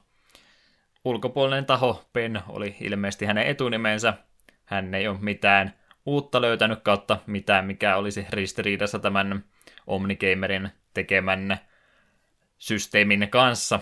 Jotenka ei nyt ainakaan Twin Galaxysin puolelle mitään hyötyä tästä vielä ole tullut. Ja, ja siellä taidettiin muistaakseni joku Twin Galaxy ylläpitäistä sanoakin, että ei kannata näitä tilanneraportteja hirveän usein kuulla, mikä on tietysti ihan hieno asenne. Meillä on tämä ennätys tässä näin, mutta emme siitä tutkimusprosessista teille mitään kerrota, koska luottakaa meihin. Ja, ja niin. Ei ole mihinkään suuntaan siis edennyt. Joku kysy Siri, Siriltä puhelimen kautta, että saiko se Brodersin se 551 ajan. Ei se osannut vastata siihen kysymykseen. Edes, edes Siri ei tiedä vastausta. Ei tätä voi mm. selvitä ikinä. Ikuinen mysteeri. Mutta minä olen väsymätön. Mä kyllä koko vuosi tätä seurataan, jos on tarve. Viimeiseen päivään asti, kunnes me saadaan jotain selvyyttä tälle asialle. Vähän rupeaa epäilyttämättä. Ei se sieltä varmaan minnekään lähde. Katsotaan. Se on tainnut se mentaliteetti olla jo pisemmän aikaa tässä. Katsotaan joku kolme vuotta eteenpäin ja edelleen Dragster Watch jokaisessa jaksossa ja mitä ne on tapahtunut. Kukaan enää muista, mistä juttu edes lähti. Hmm. Ei tule tuossa jo välissä sanoa, mutta tosiaan siellä joku jo suutahti, kun joku ehdotti, että voitaisiko pikkuille jotain tulosta tähän saada, ja vastaus oli, että mikä kiirettä se nyt on, miksi sä oot noin itsekäs, että sä haluat tässä ja nyt sen ratkaisun täällä, niin herra Jumala, kun tämä on yli puoli vuotta jo kestänyt, eikö tämä kärsimys voisi jo pikkuhiljaa loppu. Tai ei se loppu. Ei se loppu ikinä. Ja joku oli siellä viimeisin postaus, mitä siellä tällä hetkellä siellä väittelyketjussa on, joku tehnyt semmoisen feikki uutis uutisjutun siellä, kuinka Kim Jong-un on nyt vihdoin viimein rikkonut tämän ajan, ajallansa 541. Kuvatodiste on olemassa, missä Kim Jong-un tuulettaa TV-näytön edessä, jossa tämä aika löytyy, niin kai se on varmaan sitten totta. Siihen meidän luotettava. Joo, ei ole Trackster Watch edennyt mihinkään, mutta haluan seurata, koska vihaan itseäni näin paljon. Joo, mutta... Tota noin, romhackingia me muistaakseni skipattiin joulualla kokonaan, kun ei ollut mitään tullut, niin nyt otettiin sitten oikein tuhtiannos uusia käännöksiä, mitä tässä on joulunpyhinä tullut. Joo, me. Oletan, että siellä on varmaan monet käännösryhmät laittanut itsellensä tavoitteeksi, että nyt hei, tämän vuoden loppuun mennessä tehdään nämä jutut loppuun, niin sen takia varmaan sitten tuli tässä viimeisen viikon aikana tuossa viime vuoden puolella aika paljon tuota juttua. Mm. Joo, täällä nyt tulee useampi, niin tuskin näistä kovinkaan monesta enempää paljon puhellaan, mutta ensimmäisenä kuitenkin vuorossa Vanishing Racer tasahyppelypeli Game Boylle vuodelta 1991 ja julkaisena Jaleko. Jos olisin kuullut nimen Vanishing Racer, niin en olisi veikannut tasahyppelyä. Kuulostaa ajopeliltä enemmän. Mä olisin kuvitellut, että siellä on joku varlokki tai nekromanseri ajamassa autoa ja se sitten pänissää kaikki vastustajansa jonnekin ikuisuuteen. Täytyy pistää muistiin tämä peli-idea ylös. Saa käyttää. Pikkusen rojalteja, jos maksatte, niin olisi ilon. Sitten on uh, The Legend of Sword and Fairy, yksi arvostuimmista kiinalaista roolipeleistä. Pelistä on tehty remakeja sekä se on saanut myöhemmin jatko-osia ja alun perin julkaistu vuonna 1995. Olkoon vaikka miten arvostettu, niin enpä voi väittää, että olisin tästä ennemmin kuullut. En kyllä itsekään, mutta mitä mä sitä selitystä kuulin, niin yleensä me mennään nämä rom jutut aika nopsaa läpi, niin nyt täytyy ehkä ensimmäistä kertaa sanoa, että nyt heräsi jonkinlainen mielenkiinto näitä kohtaa, että minkä takia on näin arvostettu. Täytyykö meidän ruveta oikeasti itse pelaamaan tätä joskus? Screenshotteja katsoo, niin näyttäähän tähän jännältä. Mulla on ensimmäinen mielikuva oli, kun kuuli tuon nimeen. The Legend of Sword and Fair, niin tuli, on joku Zelda-kopio. Hmm. Joo, joku vuoropohjainen peli toi kyllä on. Jep. Voi olla ehkä joskus kokeilemisen arvoinen. Mä oon saattanut sanoa noin useammastakin ja en ole yhtään vielä kokeillut, mutta joku kaunis päivä mm. me rupeaa näitä meidän show notesia käymään läpi ja listaan niitä, niin kaikki nämä romhacking, niitä pitäisi testata. Tämä voi olla sen takia yksi arvostetuimmista peleistä, koska jalustalla on alkuperäinen roolipeli Kiinasta ja toisella jalustalla on ne kaikki NES-pelikopiot, missä on sitten kiinalaisia haamoja pistetty päälle. Niin, no joo. Romhakit, niin sen takia voi olla näinkin arvostettu, kun se ei ole yksi semmoinen. No, seuraavaksi täällä on aika uude, uusi peli yllä. Tai no meidän mittapuulla uusi. Irotsuki Tingle no Koi no Balloon Trip. Ripenet Tingles Balloon Trip of Love. Point and click seikkailupeli Nino DS vuodelta 2009. En tiedä mikä tässä hämmentää minua eniten, mutta ehkä se on kuitenkin se, että tämä on joku Tinglen Balloon Trip of Love, koska voi Tingle. Miten ei ole voinut kuvitella, että tuo myys? En ymmärrä. Mä oon jostain Tingle-pelistä katsonut videoa ja se oli hämmentävää. Joo, ei sinulla ei ollut suurimpia tunteita Tinglestä. Ei, mulla nyt valitettavasti. Se on meidän ensi jakson peli sitten. Overridean sun ehdotuksen tässä ja nyt. Seuraavaksi sitten Battle Colder Yui sekä Mega Drive. Äh, Golfer, anteeksi, on Golfer. Ah, Golfer. Okei, okay, Joo, joo, niin. Sekä Mega Drive-peli, joka yhdisteli golfia ja roolipelielementtejä ja julkaistu Mega Drivella vuonna 1991. Onko tämä joku Golf Storyn esiosa tai jotain? Siltä se vähän kuulosti ainakin kuvauksen perusteella. Ei kuvia ollut vielä hirveästi, mutta en ole sitä Golf Storyakaan pelannut, mutta tämmöisen käsityksen saa, että onko tästä otettu idea sitten.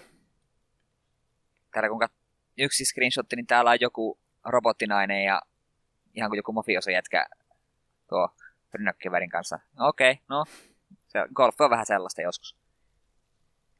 En muista Tiger Woods PGA Tourissa tämmöistä juonen käännettä. Sitten Herakles no Eiko, Ukoki Dashita Kami, Kami Kami The Snap Story, The Glory of Heracles The Olympus Offensive The Snap Story. Roolipeli Game Boylle vuodelta 92. Data, data, saa Data Eastin kehittämään julkaisa pelisarja. Ahaa, ahaa, tätä me halutaan sitten. Data Eastiltä. En tiedä, minkä takia Data East nyt hyppää näin monelta eri kulmasta ylös.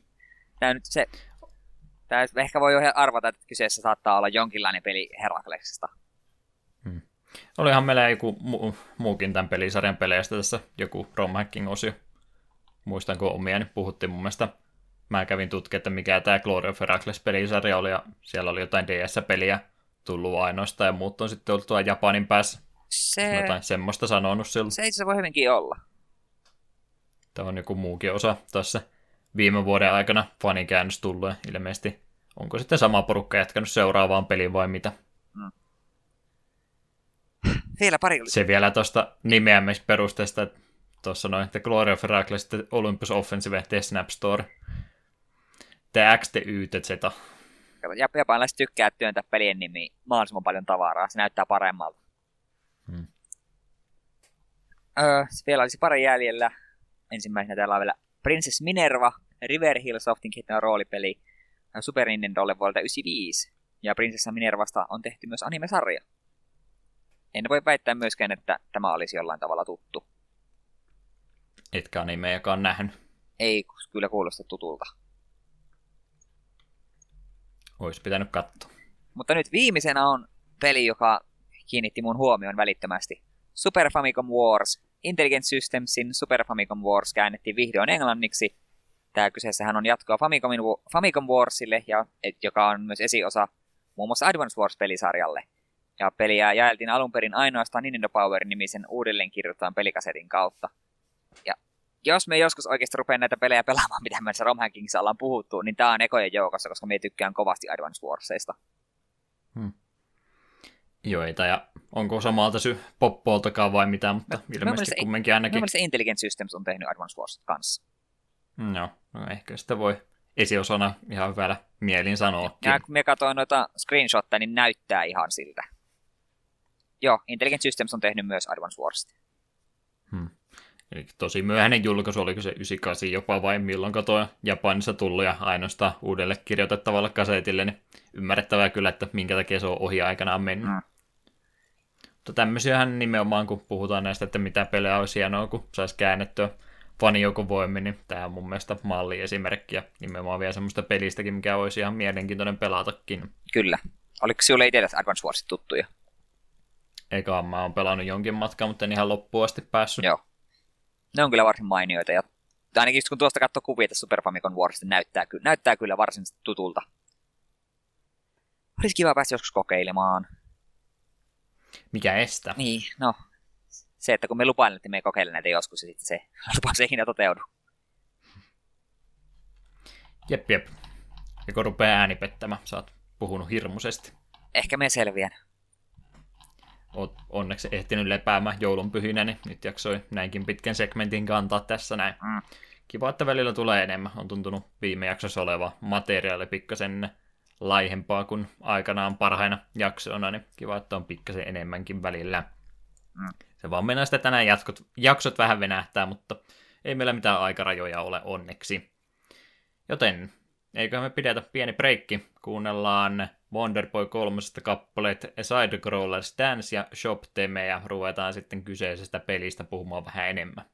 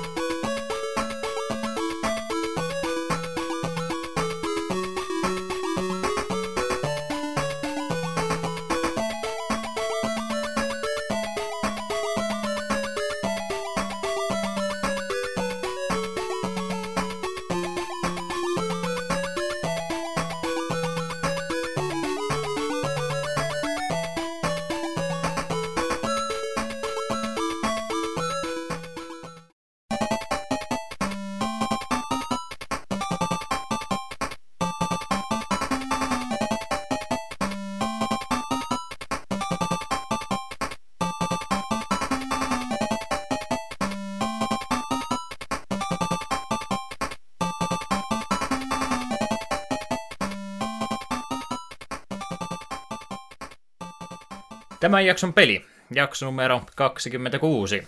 Wonderboy 3 Dragon's Tap, Täppi. Mm, Se on semmoinen... Steppaava lohari. Lo, niin, tai semmoinen tota, lohikärmeen muotoinen hana, mistä tulee olutta läpi, Dragon's Tap. Kyllä vain, Dragon's Trap siis kyseessä, eli pelisarjan kolmas osa, ja nyt tähän tämä menee omat säännöt tässä rikki, koska mä yleensä tykkään mieluummin aloittaa sarjoja alkupäästä, mutta napattiinkin kolmas osa tällä kertaa, mistä tämä johtuu. Minun piti tätä valintaa varmaan selitellä. Tota, tämä on vähän omituinen tämä Wonderboyn historia, koska varmaan kaikki tuntee tavalla tai toisella ekan Wonderboyn, ehkäpä nimeltä Adventure Islandi. Mä olin tarkoitus puhua tästä enemmän, mutta käydään nyt tässä läpi, kun kerran mieleen tuli. Eli siis Wonderboyhan on tämä alkuperäinen esi mistä tämä homma lähtee käyntiin. En muista nyt alkuperäistä tekijä, onko se sitten tuo Westoni ollut vai kuka, mutta Sega kuitenkin jakelmapeli on ollut kyseessä. Arcade puolella saanut pelisarja alkunsa. Wonderboy nimellä tunnetaan nimenomaan Segan laitteella tämä ensimmäinen peli.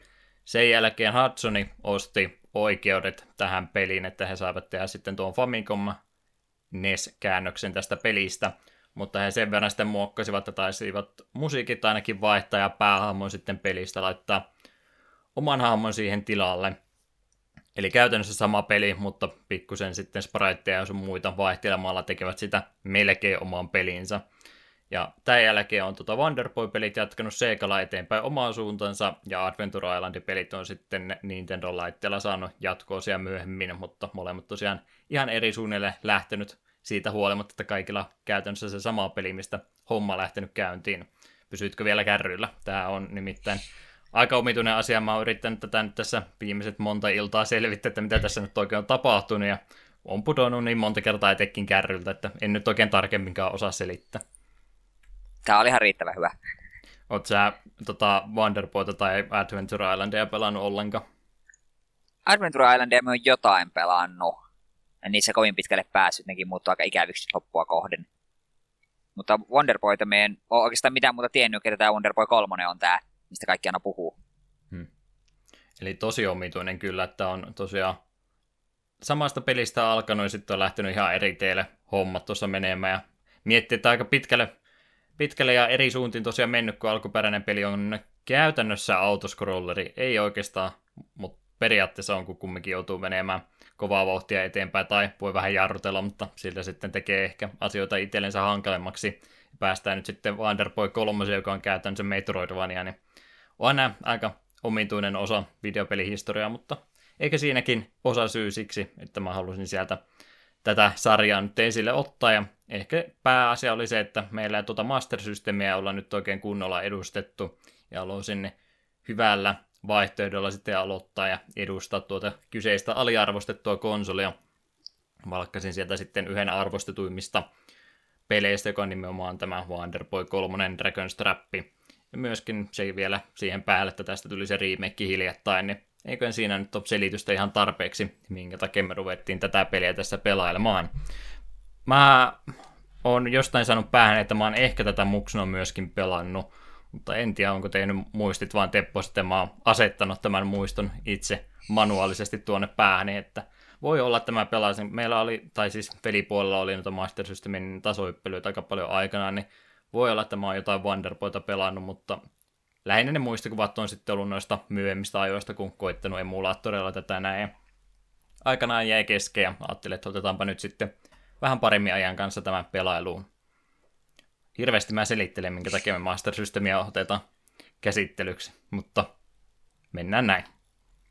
Nessipelejä on jotenkin helppo aina hypätä, mutta Master Systemin tarvii aina vähän itseä suostutella, että ruvetaan sitä pelaamaan enemmänkin. Itse on vähän enemmän, mutta ei tulla vähän huonommin tätä tuota Master Systemin historiaa ollut.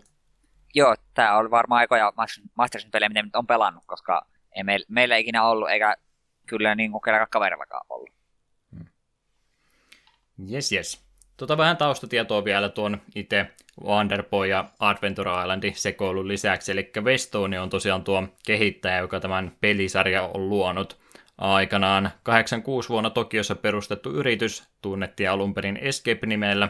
Ilmeisesti vaihdettiin sitten tuntemattomista syistä. Wikipedia väitti, että tämä oli ilmeisesti huono nimi, koska muut kilpailevat yritykset kautta hankkijat ihmetteli, että eihän tuo hyvä nimi olla yrityksellä ollenkaan. Ei ole luotettava yritys, tuommoinen Escape-niminen poppooni. ovat sitten nimeä tähän Westonin muotoon, ainakin näin kansainvälisellä tasolla. Heillä on siis ilmeisesti japanin kielessä, tota, kielinen nimi ollut näiden kahden kehittäjän välillä, Ishi ja Nishi, on käytännössä ollut heidän lyhennetyt sukunimet, ja niistä tulee sitten sanat West ja Stone, ja kun ne yhdistää, niin tulee Westone. Aikamoinen sanaleikki. Mutta mut, lähinnä Wonderboy ja Monster World pelisarjoista on tämä kyseinen yritys tutuksi tullut. Mä tuohon ei tule linkin, laitoin Wikipedia-artikkeli heidän peleistä, mutta en tiedä ehditkö katsomaan, ja jos ehditkin katsomaan, niin ei tainnut sieltä mitään muuta kyllä tunnistaa. Filkasin läpi ja eipä kyllä osunut mitään sellaista silmään. Aika, niin. Pienen profiili poppo tämä aikanaan ollut varmaan aika pienellä henkilöstömäärällä ollaan tehty, että jonkin verran on tosiaan tuolta 90-luvun puolta noita pelejä tullut. Ehkä silmään osui, että on jotain Neon Genesis Evangelioni lisenssiä hyödyntänyt ja niitä pelejä tehnyt. Ei nyt oikein muuta tuolta pysty valitettavasti sanomaan, että varmasti osa näistä peleistä on ainoastaan Japanin puolella julkaistu. Ja sitten on, no Joossi, Nessi-versio.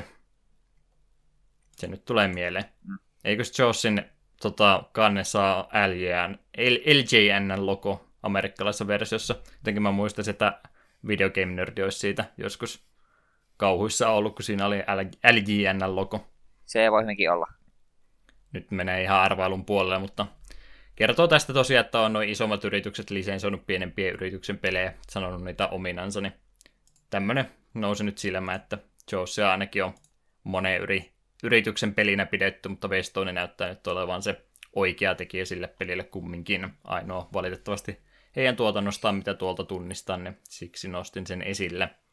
Sega on ollut tosiaan kyseisen pelin julkaisena, niin kuin tuossa mainitsin.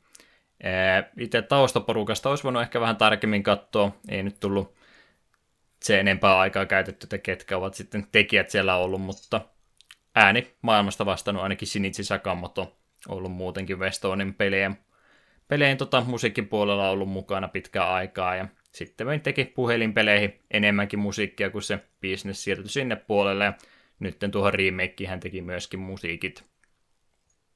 Aika paljonhan noita säveltä ja muitakin pelin kehittäjiä kehityksestä vastaavia henkilöitä tuonne älypuhelin puolelle vaihtoi sitten, kun ei tuo konsolibisnes enää niin kannattava ollutkaan tuossa 2000-luvun alkupuolen jälkeen. Yes, yes. Mä piilotan noin platformit pois, niin saa Eetukin niistä puhua sitten tämän keskustelun loppupuolella.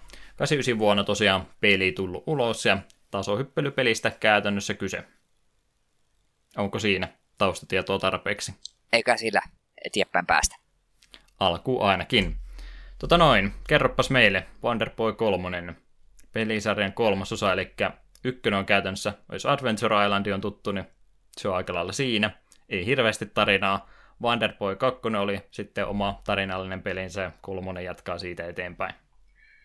Joo, tämä kolmosen tarinahan ilmeisesti jatkuu suoraan kakkosen lopusta. Mennään antamaan isolle pahalle loharille turpaan, mutta loharilla onkin vielä yksi ekku hihassa ja kuoleman hetkellään meidän sankarimme Wonderboy muuttuukin, tai kirotaan ja muuttuukin liskoksi tai lohikäärmeeksi, ja sitten hänen tehtävä nyt olisi jollain tavalla saada tämä kirous purettua. Siinä oli koko tarina. Aika lailla tiivistettynä. Ei todellakaan tarvitse kahta edellistä Wonderboyta olla pelattuna, että ymmärretään mistä kolmosessa on kyse, vaan ihan suoraan toimintaan päästä ja ihan ensimmäisten minuuttien aikana taustatarinakin selitetään nopsa. Ei sillä, että sitä tarvittisi olla, mutta kiva, että vähän ne ovat yrittäneet. Mutta tosiaan aika jännä versio tuo aloittaa peli, sillä ehkä voidaan yhtä toista peliä tässä verran verrata sitten tähän peliin, mikä julkaistiin sitten about kahdeksan vuotta myöhemmin, mutta tuleeko mieleen joku toinen peli, mikä alkaa käytännössä samalla tavalla, eli sulla on pelialussa täydet varusteet päällä ja sitten pomotaistelun jälkeen, joka kaatuu helposti, niin ne otetaankin sulta pois. Varmaan osaat veikata, mistä on kyse. Apua, miksi minulla löytyy tyhjää? Tämä on joku itsestäänselvyys, mutta jossain syystä mietin... Ä... Pleikkari ykkösen peli, vanha pelisarja. Aa, tää, tää, tää... Symphony of the Night. Joo.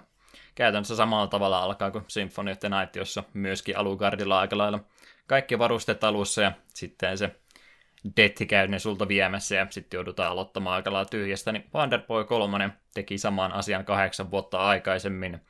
Eli täysillä varusteilla pääsee vähän niin kuin intro aloittamaan, vähän tutustumaan kontrolleihin ja muihin, ja sitten sulta napataankin ne yhtäkkiä kaikki pois, ja joudutaan aika tyhjästä aloittamaan tuo pelaaminen. Ihan mielenkiintoista, että tämäkin asia tehtiin jo näinkin varhaisessa vaiheessa. Aina se Symphony of the Night tulee tuosta esimerkkinä mieleen, mutta en tiedä, on varmaan ehkä tätä ennenkin tehty, mutta ainakin nyt oman tietämyksen mukaan niin ensimmäinen versio, missä tämmöistä alkuasetelmaa on hyödynnetty. Että on Symphony of the Night ehdottomasti omaan aikansa merkkiteos, mutta hyvä, että näinkin vaarasta vaiheesta samanlaisia elementtejä löytyy. Mut mut, pelimekaniikasta muuten. Tasohyppelynä mä taisin tätä sulla ainakin markkinoida, mutta tuliko sulle yllätyksenä, että kyseessä itse asiassa enemmänkin on Metroidvania kuin puhas tasohyppely. No mä olin tästä jotain videoa vähän nähnyt, mä tiesin kutakuinkin mitä odottaa. Olit henkisesti varautunut siihen, että ei ole pelkästään vasemmalta oikealle, vaan jotain muutakin joutuu tekemään. Jep. Eli Metroidvania hengissähän tosiaan Dragon's Trap toimii aika pieni verrattuna myöhempiin lajityyppisiin edustajien Dragon's Trapin maailma on, mutta sama periaate kumminkin olemassa, eli ei suoraviivaisesti pelissä edetä, vaan sitä mukaan kun sä power ja sun muita hyrkkeitä saat, niin sitä enemmän myöskin pelistä sitten eri vaihtoehtoja ja reittejä sulle avautuu, niin se on käytännössä se Metroidvanian perusjuoni, ja sitä tässä pelissä hyödynnetään. Mielestäni ihan, e, no hyvin ainakin minimalistinen versiohan tästä lajityypistä on, mutta sillä vähällä mitä tekee, niin mielestäni ihan hyvin on onnistuttu tässä jo tämä idea hyödyntämään. Eli peli alkaa tosiaan sen alkuintron jälkeen sillä, että sulla on se pelkkä liskohahmo siinä. Ehkä se vähän lohikärmittä yrittää edustaa, tulee pikkasen ehkä tapauluka TV-sarja mieleen. Muistatko kyseistä TV-sarjaa? Muistan. En tiedä minkä takia niin kovasti siitä aikana tykkäsin, ei se muistaakseni niin hyvä kumminkaan ollut. Mieleen oli jäänyt kumminkin. Eli sulla on tämmöinen lohikärme siinä pelkästään alussa käytettävissä eikä mitään muuta. Pieni tulihönkäys on hahmolla käytettävissä, mutta ei oikein kummempaa hyödykettä siinä, niin siinä sitten ruvetaan miettimään, että mihinkä suuntaan mennään. Ne suuntavaihtoehdot on toki oikeastaan alussahan päästään vaan oikealle. Ei siinä taida alussa hirveästi muuta vaihtoehtoja olla. Joo, Pikkusen pääsee tieltä poikkeamaan, mutta aluksi on aika rajoitettu tuo eteneminen, mutta sitä myötä kun sitten eri hahmoja tai eri muotoja avautuu, niin sitten tuo pelimaailma avautuu samalla myöskin. Sehän se Metroidvania-idea tosiaan oli. Eli aika vähällä aloitetaan ja sitten ruvetaan lisää sydämiä ja varusteitakin jopa keräämään tuossa pelin aikana. bosseja kun tulee vastaan, niin sitten yleensä niiden päittäessä niin saa sitten se uuden forminkin auki, joka entisestään tuota peliä avaa eteenpäin. Niin, niin, mä olin tätä nyt pelannut enemmän kuin sinä, niin mä tässä röyhkeästi otin puheenvuoro itselleni, niin saat ehdottomasti keskeyttää, jos mä höpisen ihan liikaa omiani täällä. Juu, kyllä minä keskeytän, kun mulla on sanottaa, mutta tässä kohtaa voin tosiaan tunnustaa, että minulla tämä peli, tai peliaaminen tämän kanssa jäi vähän keskeneräiseksi. Muutamana iltana pelasin ja myönnän, että me en yksinkertaisesti löytänyt, minne piti mennä seuraavaksi, me turhaannuin ja totesin, että ihan, ihan sama, ehkä Juha hoitaa paremmin. Minullakin on joskus oikeus tehdä näin. Mm, joo, välillä näinpä. Falloutin kanssa meni toisinpäin. Niin, niin. Eri hahmo luokkia tai tyyppiä tuossa tosiaan tulee se kuusi kappaletta yhteensä. En tiedä, tarviiko me nyt hirveästi spoilata näitä, mutta käytännössä sieltä tulee vahvempia versioita sitten edellisestä, mitä pisemmälle tuossa mennään eteenpäin. Tuon liskon jälkeen sieltä avautuu se Mausmeni Joo. ekana. Kyllä. Koska Mausmeniin minä päädyin, enkä sitten ne löytänyt, minne pitää mennä. Ehkä olen vain sokea. Mausmeni esimerkiksi tulee siellä heti toisena haamuna pikse matkaa pelissä, eikä bossi on päihitetty. Mausmeni on pieni mies, jolla on semmoiset mikkihiiren korvat ja hänen erikoiskykynsä sitten, että hän pystyy tiettyjä seinäpalikoita pitkin kiipeilemään ja muutenkin hän on se pieni sprite, niin hänen on kaikkia hankali osua.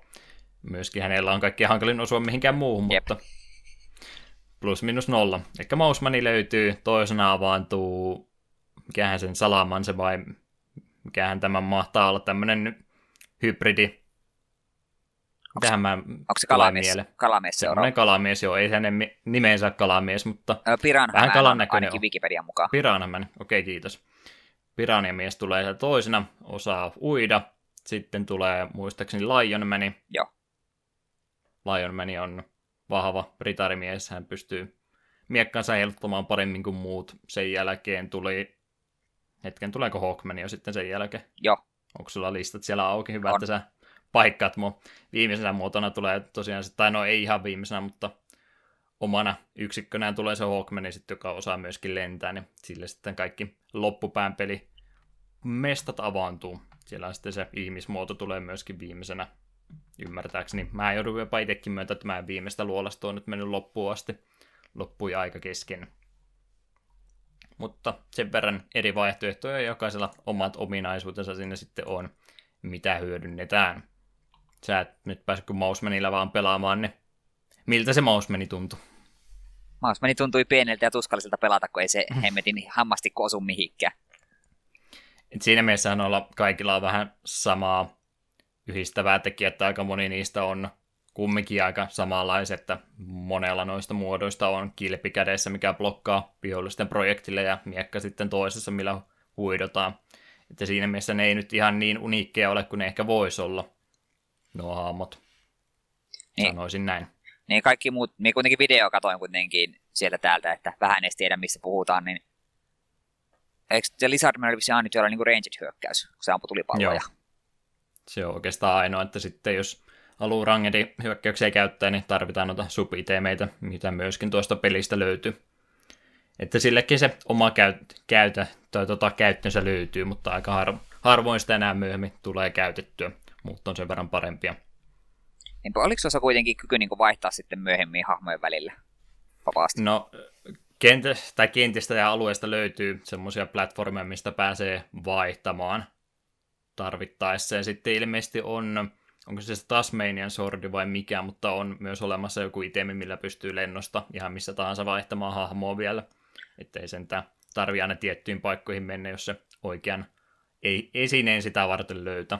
Okei, okay. sitä me nyt sinä rupesin miettimään, että kun siinä kun muutuin hiirimieheksi, niin sitten kokeilin, että en mistään napista löytänyt muodon muutosta, sitten ihmettelemään, että onko tästä silleen, vaan että siinä mielessä lineaarinen peli, että kun se muutut seuraavaan muotoon, niin se on pakko pelata sillä muodolla, kun se päästä seuraavaan. Joo, käytännössä siis alussa on vain yksi vaihtoehto, ja sitten sä saat ne muutamat seuraavat siinä järjestäen, ja sulle avautuu uusia alueita, ja sitten vasta loppupäässä pääsee vähän vapaammin vaihtamaan sitä. Ja sen verran se kumminkin rajoittaa. Okei. Okay koska se herätti mulle kysymyksiä, kun oli kuitenkin, löysin kuitenkin Mousemanilläkin paikkoja, minne vain Mouseman selvästi pääsee, kun on niin pieni, niin rupesin miettimään, että jos me tänne nyt olisi menossa, niin onko mulla myöhemmin enää mahdollisuutta. Hmm. Hyvä tietää. Jokaisella hahmolla on omat jekku se kyllä löytyy, mutta niin on myöskin noita power tuossa pelissä. Vähän niin kuin Castlevaniassa käytännössä on huolivat ja muuta, niin samanlaista vastaavaa löytyy tästä pelistä. Bumerangia, tuli palloa, mitä kaikkea siellä nyt olikaan. Ehitkö näitä hirveästi käyttämään? Kyllä me niitä, kun muutama vihollinen oli sen verran ikävä, että ne en halunnut mennä niiden iholle, niin sitten tuli palloja ja tornadoja niiden niskaan viskoin. Että et, ne tulee random droppeina perusvihollisilta ja niitä voi ihan rajattomasti kerätä, mutta valitettavasti aina kun game overi tulee, niin ne otetaan sulta pois, niin kyllä niitä sitten käyttääkin käytännössä pitäisi. Mä oon tässä monen kertaan podcastin aikana sanonut, että mä oon vähän se hamsteraja-tyyppi henkilö, joka ei suostu näitä rajattuja itemeitä oikein millään hyödyntää. Sama tarina se oli tämän kanssa taas, että jos ei käytännössä ihan pakko ollut, niin en sitten mielellään käyttänyt. Tornado esimerkiksi, joka menee maata pitkin alaviistoon myös voi heittää, niin se oli parissa paikkaa ihan jees.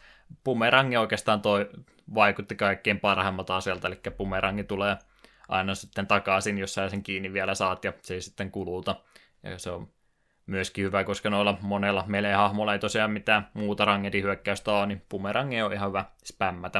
Että jos jotain itemiä käyttää, niin se nyt aika lailla se paras oli niistä tuli itsekin huomattu, kun alkuista että tässä saa näitä power ja näitä kannattaa varmaan säästää tulevaisuutta varten. Ja sitten tuli ensimmäinen game over ja totuus löi, löi sitten vasten kasvoja, että rupeahan käyttämään niitä nyt. Että en sitten mitään hyötyä sillä oli, jos ne vaan katoaa. Ehdottomasti kannattaa pois käyttää. Öö, siinäkin mielessä vähän normitasohyppelystä poikkeata. Tästä löytyy siis erikseen rahat, mitä voi grindata, ja sitten varusteita, mitä näillä rahalla voi ostaa. Eli saadaan siitä myötä vähän sitä RPG-elementtiä tälle tasohyppelylle myöskin lisää. Varusteet on, varmaan ei muuten tarvi hirveästi selittää. Käytännössä paremmat statsit löytyy, mitä kalliimmat varusteet on, mutta yksi omituinen asia, minkä ymmärtääkseni onkohan ne ottanut sitä remakeista kokonaan pois, mutta hahmolla on semmoinen statti olemassa kuin charm pointsit, eli karisma pointsit, ja sulla täytyy tarpeeksi olla karisma, että sä saat ostettua parempia armoreita – Tämä on kyllä vähän erikoinen tapa tämmöinen toteuttaa. Joo, minun piti se googlettaa kesken pelaamista. Mikä tuo oikein tuo CP on, että mitä se oikein niin tarkoittaa. Attack power ja defense power, niin ne me ei osasin ymmärtää, että se karisma pointteja en olisi kyllä arvannut. Eli kaupoissa on naamaraja, että jos et näin rumaa, niin mä en myy sulle yhtään mitään. Mm, aika röyhkeä ottaa huomioon, että kauppiaskin on kuitenkin joku sika, jolla on silmälappu. Mm, no se on kova mies. On monta sotaa nähnyt. Mutta joo, to, jonkin verran tarvii karisma tai charmi pointsia tuossa, että sä saat parempia varusteita päälle.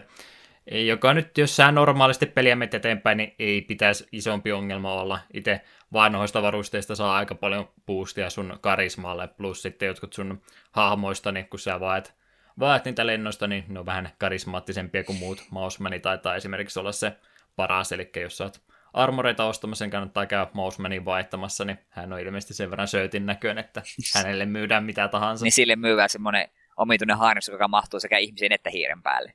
Mm, jotenkin kummallisesti.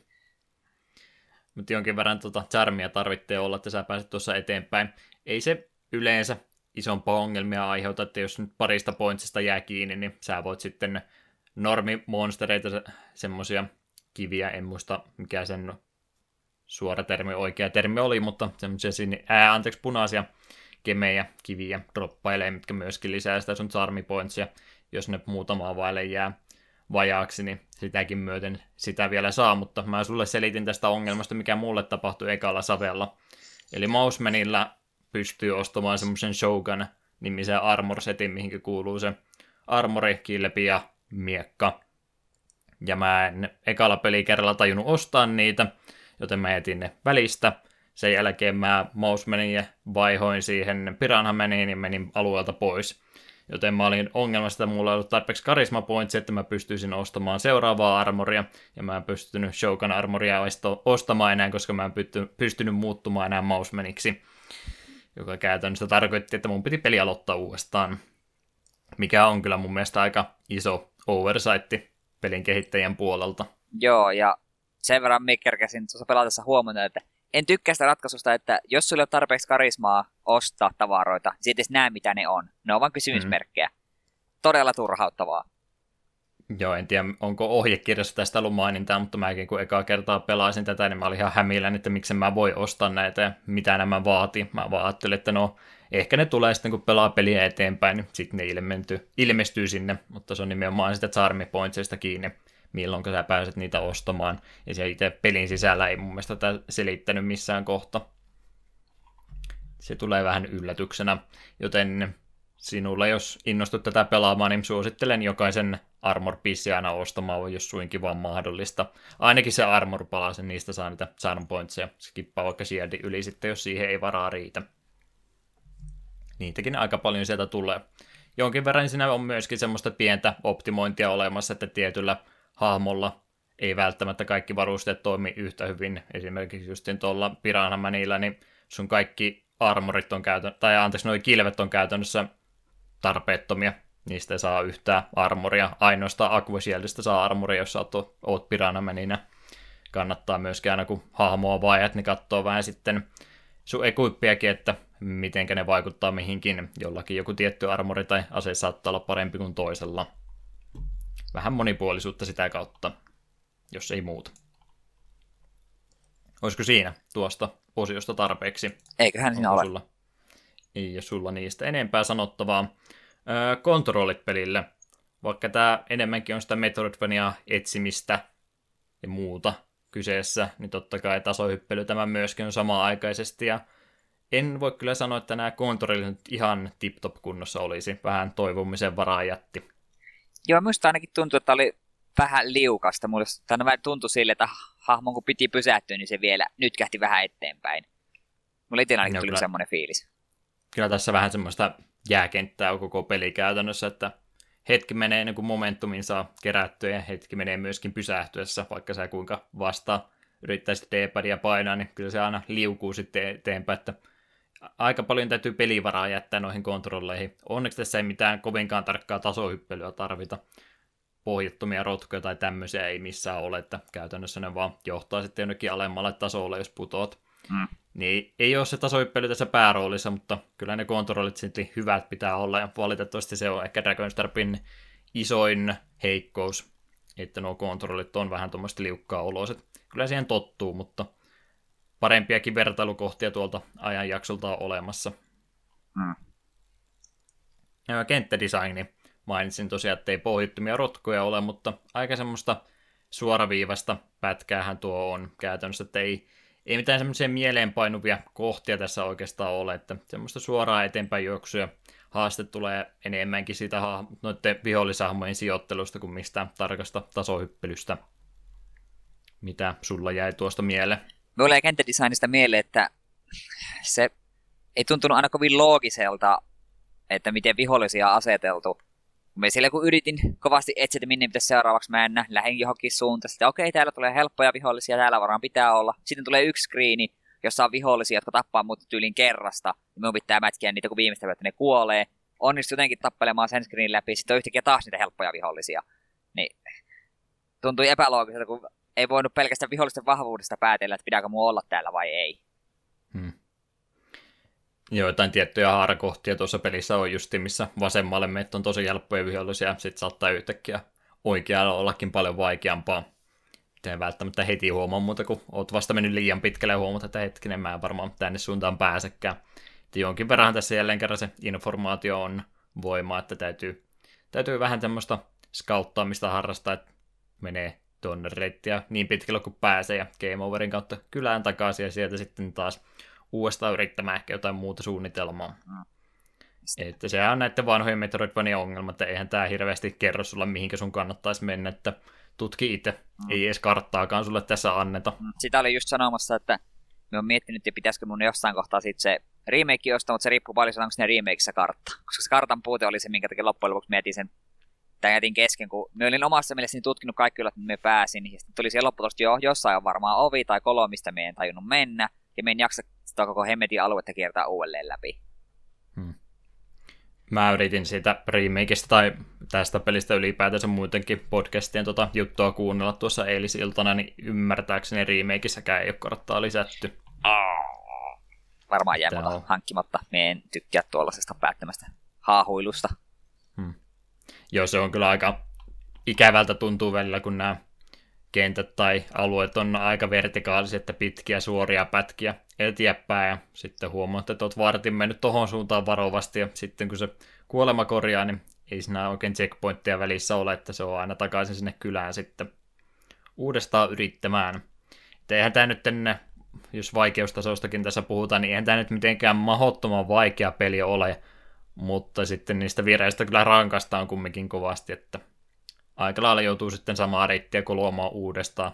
Backtrackkäämistä tässä tulee vähän pakoltakin jonkin verran, kun joutuu vanhoja alueita käymään uudestaan, ja sitten nuo kuolematkin aiheuttaa se, että samoja alueita joutuu aika tarkkaan koluamaan. Mm. Oliko sulla vaikeustasosta noin muuta, että... Ei, musta vaikutti nyt silleen pahalta tuntunut, että ne boss, mitä kerkesi tulla vastaan, ne oli varsin simppeleitä, ne noudatti varsin yksinkertaista patternia ja muutenkin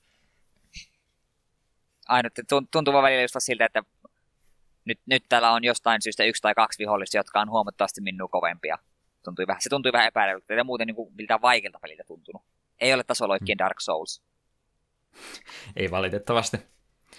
Ja niistä bosseista vielä, että onhan ne tosi staattisia bosseja. Että ei niistä nyt voi hirveästi kehuja antaa, mutta ottaa huomioon, että kumminkin 8 laitteelle tehty, niin ei siellä nyt tuolta ajan jaksolta niin paljon parempiakaan esimerkkejä ole, että pieniä pelejä kumminkin rupeata miettimään aikaa eteenpäin, kun nyt on sitten monta kymmentä gigaa yhteen peliä, nämä on sitten about Windows-logon kokoisia pelejä, niin eihän niiltä nyt voi odottaa, että ne mitään MM-taso miekkailijoita liikehinnaltahan ne pomotkaan on, mutta tosi staattisia ne on, että jos ei nyt ihan hirveän heikkona me possia vastaan, niin sä aika nopsaa varmaan spottat se, että mitä ne tekee, niin ei ne vaikeita. Kerran ehkä käyt kuolemassa ja tokalla ne yleensä sitten kaatuu. Ja... Yes, yes. Mitäs muuta vielä haluaisit tästä sanoa? Grafiikat. Oot enemmän NES-pelejä pelannut, niin miltä tuommoinen Master System-peli näytti? Kyllä se ihan kivalta näytti. Melko just tosiaan, kun mulla aiempaa kokemusta juurikaan Master Systemista oo, niin jos tätä pitäisi käyttää niin kuin sitten niin kuin standardia, niin me sanoisin, että Master System standardit on varsin mainiot kyllä tämä on ihan hyvän näköinen peli, että se on justi... Huomaa kyllä, että on kumminkin Master Systemillä tuo väripaletti pikkasen erilainen kuin mitä, mitä Nessin peleillä on. Nessissä vähän enemmän semmoista pastelisävyä, vähän semmoista washed out, vähän tota valkoisempaa ja sitten mitä Master Systemin tulee, niin siellä on enemmän ehkä tota tummempaa väriskaalaa hyödynnetty. Huomaa siinäkin jo kovasti eroa, mutta ei niinku pikselitarkkuudesta ja muusta, niin ei todellakaan Nestille häviä. Saattaa olla jopa ehkä vähän parempikin. Mä ainakin ymmärsin, että Master System olisi ihan raakojen lukemin puolesta pikkasen Nessiä parempi laite, mutta enemmän sitä NES-pelejä kumminkin on tullut pelattua siltäkin. Ihan hyvältä mielestäni tuo peli näytti ja haamut oli ihan sympaattisen näköisiä. Se, mikä ei ole sympaattisen näköinen, on, on kuitenkaan tuo Wonderboy 3 kansitaide, mikä on aika... No, on siellä niitä huonompiakin pelejä, jos olette ehkä nähnyt se yhden vapaapainipelin kansikuvan, missä joku on ottanut headlockin omasta päästänsä. on se irtopää se yhden painijan ka- tota, kainalossa. Joo, on nähnyt sen joskus. Joo, on aika ikoninen kumminkin toi Master Systemin se ruudukkopohjainen tausta, mutta ei niihin hirveästi ole panostettu siihen taiteeseen kumminkaan. Peli oli kumminkin onneksi sisältä ihan näppärän näköinen, ei valittamista. Mites musiikkipuoli? Jäikö korvat soimaan tinnityksestä? Minun mielestä tuo musiikit oli varsin kivat ja pirtsekat. Jotenkin just niin kuin se biisi, mikä soi siellä, niin kuin siellä kylässä. Se jäi, mm. se jäi herkkää soimaan vaan päähän. Hyvät musiikit oli, ei välttämättä jälleen kerran sitä MP3-soittimme lenkille mukaan, mutta toimi tuon kanssa hyvin tarpeeksi monipuolinen oli, ettei samoja kappaleita sentään hyödynnetty liikaa. Jep, ei tehnyt meille laittaa peliä mutelle missään vaiheessa. Ei onneksi. No, Wonderboy kolmonen. Ruvetaanko me loppuyhteenvetoa kyseisestä pelistä tekemään vai olisiko sulla vielä jotain muuta sanottavaa tästä? No minä varmaan voin loppuyhteenvedossa sanoa yhden asian vielä tuosta, mikä vähän, vähän harmitti. Hmm. Sa- saanko minä nyt jo hoitaa? Saat sinä hoita. Joo, kyllä tämä minun mielestä, vaikka kovin pitkälti en jaksanutkaan pelata, niin minusta on kokeilemisen arvoinen teos.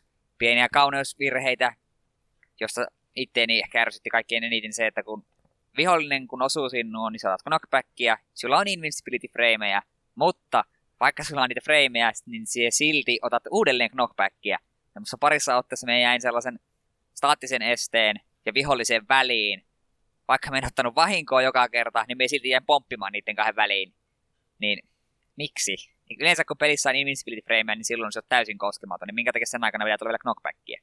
Todella mm. raivostuttava ratkaisu. En tykännyt yhtään. On vähän, vähän erikoinen versio kyllä, että on varmaan muissakin samanlaista ollut niin kuin Castlevaniassakin, mutta niissä yleensä sitten kohtalon oli se, että kun ekan kerran otat osumaan, niin todennäköisesti oli rotkossa sen jälkeen. Mm, ei se yksittäinen knockback sille haitannut, mutta sitten kun niitä oli invincibility frameja aikana, niin se on omituista.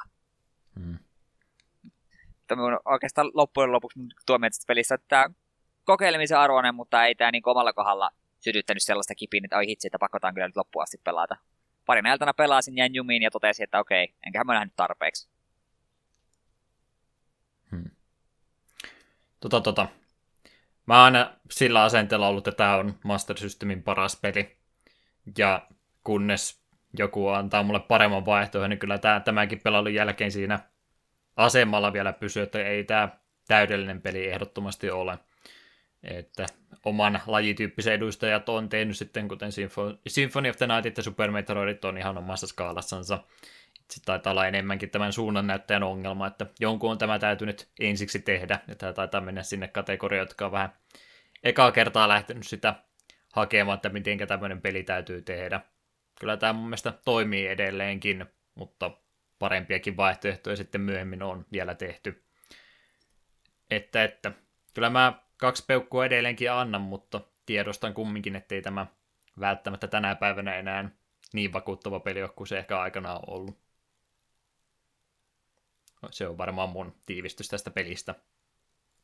Se on vähän ikävä just tuon Master Systemin kanssa, koska Nessille kaikki varmaan pystyy hirmuisesti luettelemaan pelejä, omia suosikkeja, että mitä kannattaa kokeilla. Ja sitten kun tulee Master Systemin aika, niin jos on ylipäätänsä pelannutkaan Master Systemin pelejä, niin se on vähän semmoista, että mitäs mä nyt sieltä rupean sulle ehdottelemaan, niin se on tämä Dragon's Trap on se yksi, sitten rupeaa vähän pikkuhiljaa lyömään kiinni, että no olihan ne urheilupelit oli Master Systemillä ihan jees, mutta haluatko sä Master Systemin urheilupelejä enää pelata? Tuskinpa et. Oli siellä hyviä arcade-käännöksiä, joo, mutta niitä arcade-käännöksiä on tullut jälkeenpäin parempiakin, niin ei se oikein siinäkään mene. Niin ei ole valitettavasti Master Systemillä sitä semmoista omaa first party puolta nyt ihan hirveästi, mitä pääsis hehkuttamaan, että tämän takia kannattaisi Master Systemia pelata. Ehkä se on sen konsolin kohtalo sitten näin myöhemmässäkin vaiheessa ollut, että ei pysty sieltä niin hirveästi mitään suosittelemaan. Niin ainakin toistaiseksi menen tällä linjalla, että Dragon Strap on varmaan se ensimmäinen, mitä ehdotan, jos jotain haluaa kokeilla. Kunhan vaan varautunut, että vähän yksinkertainen peli on kyseessä lajityyppiensä. Varmaan siinä Wonderboysta kaikki. Mä oon aika ristiriitainen viesti. Mun mielestä tää on siis hyvä peli, mutta... Mutta, mutta. Hyvä peli, mutta. Se oli Wonderboy kolmosen tiivistelmä. Ei muuta. Selvä. Odotin, odotin että tuleeko sillä muuttaan jälkeen vielä jotain. Keksit sinne jotain sopivaa, osuvaa jos olisin parempi runopoika, niin pystyisin tämän varmaan muotoilemaan jotenkin paremmin, mutta tämä enempää, että multa nyt tällä kertaa saa. Okei. Okay. Mutta joo, puhutaanpa sitten varmaan vähän muille versioille, mitä tämä peli on tullut, ja sitten pelisarjan muista osista. Tämä Wonder Boy 3 Dragonstrap löytyy myös Game Gearille, PC Enginelle kautta TurboGrafx 16. Mobile, äh, ja sitten kännyköille löytyy tästä näköjään myös versio. Ja pelisarjan muita osia, ensimmäinen oli Wonder Boy vuonna 1986 Arcadelle. Arcadessa se on sitten myös tullut muun muassa Master Systemille ja Game Gearille. Kakkonen oli Wonder Boy in Monsterland vuonna 87. Samoille laitteille löytyy. Sitten oli juurikin tämä kolmonen. Sitten Wonder Boy in Monsterland 91 Mega Drivelle löytyy myös Master Systemille ja Virtual Consolesta muun muassa. Ja 94 tuli vielä Monster World 4 Mega Drivelle, joka löytyy myös Virtual Consolesta. Ja remakeja tämä pelisarja on saanut kahden kappaleen verran. Vuonna 2016 tuli Wonder Boy Returns Windowsille Pleikka 4. Ja nyt tämä ihan tästä pelistä uusinta versio Wonder Boy The Dragon's Trap 2017 Pleikka 4, Switchille, Xboxille ja Windowsille. Löytyy myös näköjään Kyllä. Mac OS, Xlle, Ma- Mac OS Xlle ja Linuxille. Siihen vielä halusin huomiosi kiinnittää, että huomasitko sä, että toi Wonderboy 3 on nimi Monster Lair ja Sega Genesis Oho, se oli eri Wonderboy. on. Tämä on tätä omituista nimeämisperustetta, koska maailmassa on olemassa kaksi eri Wonderboy 3. Syy sille on, en ole itsekään ihan varma, jotain nimeämisongelmaa tässä oli, ja nämä vähän kun lokalisoitu myöhemmin, niin on mennyt vähän sekaisin, että miten nämä on tehty, niin ne on sitten jossakin vaiheessa ollut, että joo, no, tämä on varmaan kolmonen kanssa, ja tuo on kolmonen kanssa. Tämä on vähän niin sama juttu kuin Ease-pelisarjan kanssa kaksi eri Ease 4 olemassa, niin Wonderboy 3 on myös kolme eri versiota olemassa. Oi voi voi. Että onko se sitten mennyt siinä arcade-käännöksen ja konsolikäännösten kohdalla jossakin kohtaa vähän sekaisin, että hetkinen, nyt kävi tämmöinen mukaan. Meillä on kaksi Wonderboy 3 nyt. No, sellaista sattuu. Final Fantasykin löytyy. Riippuen, kysyy amerikkalaisilla japanilaisilta, että mikä on kakkonen ja mikä on nelonen. Niin ollaan hyvin erimielisiä asiasta. Pelisarja jonkin verran ollut, mutta enpä usko, että tätä ruvetaan nyt enää hirveästi enää tämän Dragon's Doggen remakein jälkeen uudestaan herättelemään, että on noita tasohyppelysankareita ihan tarpeeksi olemassa. Uusillekin pitäisi vähän tilaa jättää. Joten, siinä on varmaan Wonderboy 3. nyt tämmöinen melkein definitiivinen väittämä, että mitä, millaiselta tämä peli vaikuttaa. Niin kyllä tässä nyt ainakin etäisesti positiiviset fiilikset tästä pelistä jäi, jos ei muuta. On nyt selitetty se jo moneen kertaan, ja mä en tiedä minkä takia mä tässä jumitan edelleenkin. Unohdetaan, jätetään tämä peli taaksemme, kuunnellaan pelistä kappaleet Danger Zone ja Monster Slayer ja siirrytään loppuhypynöiden pari.